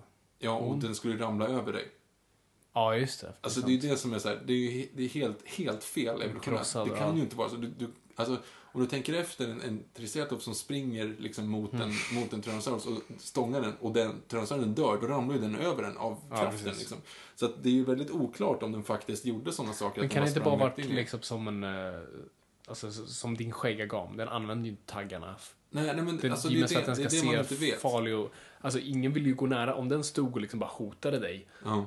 Då... Det är det man inte vet. Och den här näbben, papegojnäbben och Mm. hela den här grejen. Och man vet inte heller om det är liksom om, om eh, det är olika liksom morphs av olika Mm. dinosaurier och så. Förresten, det är ganska intressant. Det har ju hittats väldigt få triceratops skelett. Men Mm. väldigt, väldigt många i förhållandevis triceratops skallar. Mhm. Kan du tänka dig varför? För att när de blev uppätna så var skallen så tung så den bara lämnades kvar. Precis.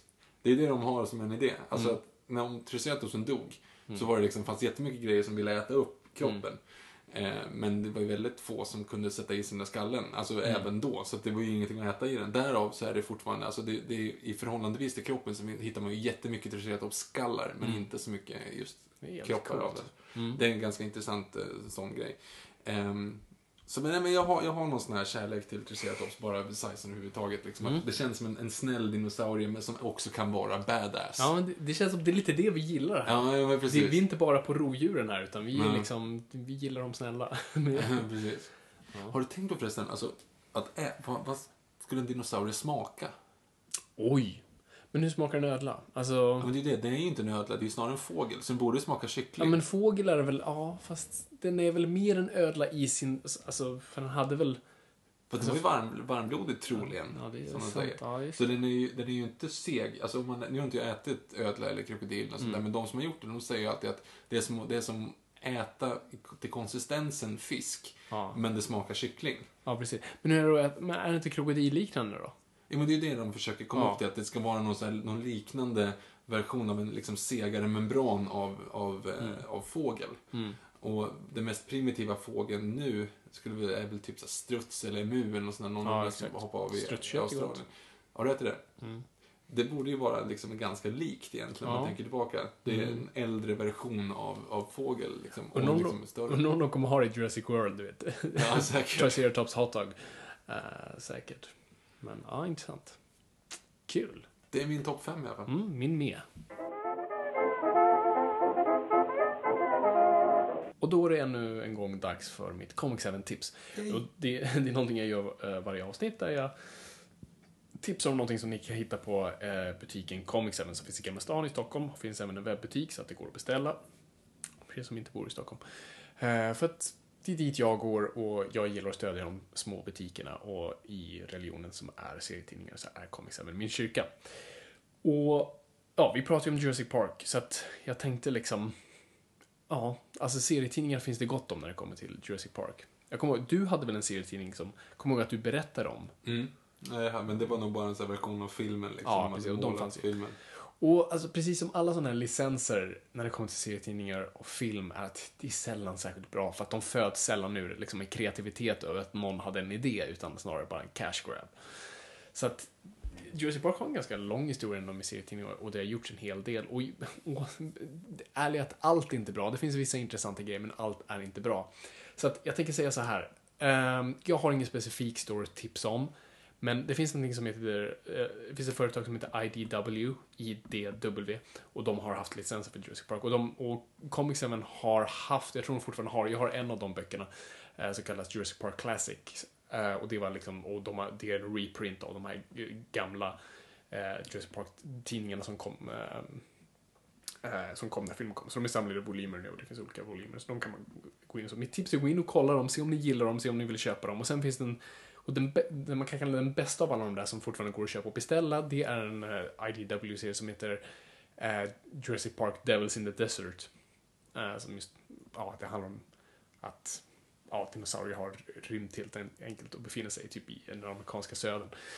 Eh, men ändå skriven och illustrerad av John Byrne som är en väldigt känd och respekterad eh, eh, serietidningsskapare. Så att eh, den skulle jag tipsa om om man vill kolla in. Men annars, gå in på Comics även och, och kolla deras Jurassic Park-grejer för det finns ändå lite roligt och gott där. Och gillar man verkligen såhär 90-talsserier och nostalgi så är det rätt kul att bläddra i ändå. Så att det, det är det simpelt nog jag skulle faktiskt tipsa om.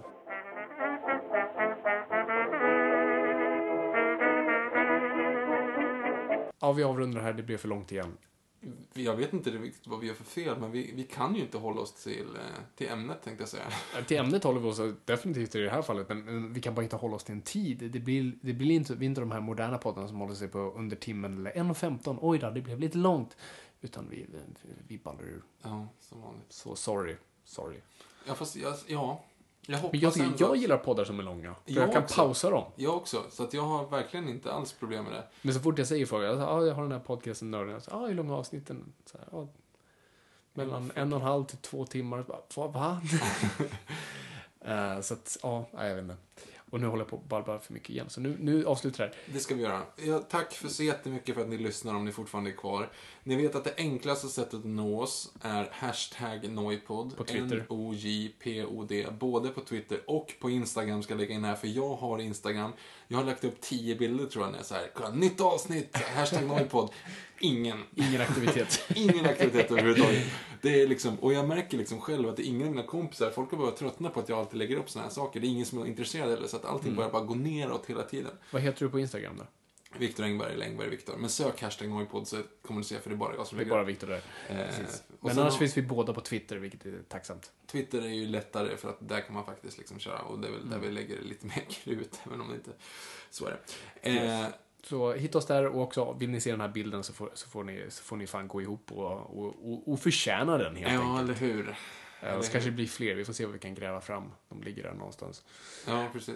Och sen har vi ju Facebookgruppen också, om det är så. Men, men Twitter skulle jag rekommendera ändå, för där, jag är inne och kollar jättemycket i alla fall. Eh, Mm, jag med. Det är svinkul att ni, när folk hör av sig och bara liksom... Jo men precis, och, så, och som vi nämnde sist, jättekul när ni kommer med tips på avsnitt också. Det är så förra avsnittet eh, föddes, att eh, det är bara jättekul att, eh, att få tips och sånt där. Så det är superkul. Sen har jag ju som sagt eh, YouTube också, men där skriver jag Ja, just det, ingenting sånt finns på här. YouTube där det är bara massa ödlevideor Ja, och fiskar. Inget, ingenting relaterat till det här. Det är liksom, det är bara Ove som äter massa olika djur. Och åker på så här dammsugare och Ja, just det. Den också. Eh, Så att, ja, det finns gott om material där. Liksom. Ja. Kanske ska börja använda det. Du ska nästan lägga, om du får till och med prenumeranter härifrån, då ska vi lägga upp Dino Attack-trailen som vi har.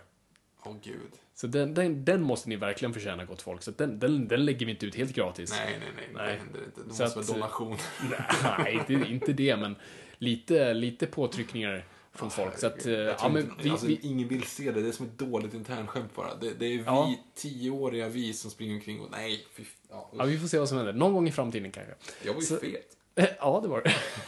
Och jag var bara väldigt, eh, vad ska man säga? Ja, folk ifrågasätter mi- min maskulinitet.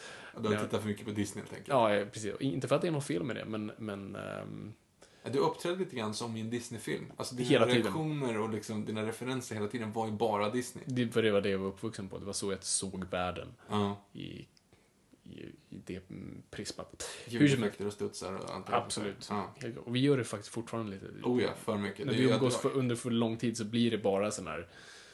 eh, ja, jag vet inte. Nej, men jag, jag upplever det också i vardagen. Jag, jag har för mycket referenser till saker som folk inte förstår. Mm. Och det är inte meningen. Alltså, det kommer automatiskt. Och framförallt när det, det är varning när man börjar dra referenser till typ så här pistvakt och grejer. Alltså, det är ingen som har sett det. Det är verkligen Mm. Nej, bara en sån. Så att jag sitter liksom och drar pistvakt-referenser till folk på jobbet som inte alls är med i matchen. Som tror bara att jag har ett talfel när jag plötsligt börjar köra så här fake norrländska. Ja, liksom. jo, precis. Nej, det är illa. Det är illa. Ja, det är illa. Ja, hur som helst. Tack så jättemycket att ni har lyssnat. Och, och som sagt, vi kommer, vi, vi kör en recension eh, extra avsnitt. Så fort filmen har kommit så ska vi så fort som möjligt kunna sätta oss ner och, och, och spela in någonting. Yesbox. Yes, så att eh, tack så mycket för att ni har lyssnat. Eh, alltid lika trevligt så. Eh, och kom ihåg ännu en gång att ingenting är för nördigt.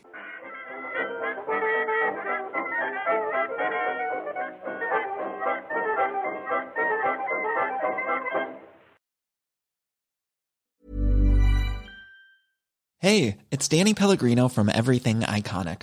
Ready to upgrade your style game without blowing your budget? Check out Quince. They've got all the good stuff shirts and polos, activewear, and fine leather goods, all at 50 to 80% less than other high end brands. And the best part? They're all about safe, ethical, and responsible manufacturing. Get that luxury vibe without the luxury price tag. Hit up quince.com slash upgrade for free shipping and 365 day returns on your next order. That's quince.com slash upgrade. Imagine the softest sheets you've ever felt. Now imagine them getting even softer over time. That's what you'll feel with Bowl and Branch's organic cotton sheets. In a recent customer survey, 96% replied that Bowl and Branch sheets get softer with every wash. Start getting your best night's sleep in these sheets that get softer and softer for years to come. Try their sheets with a 30-night guarantee. Plus, get 15% off your first order at bowlandbranch.com. Code BUTTERY. Exclusions apply. See site for details.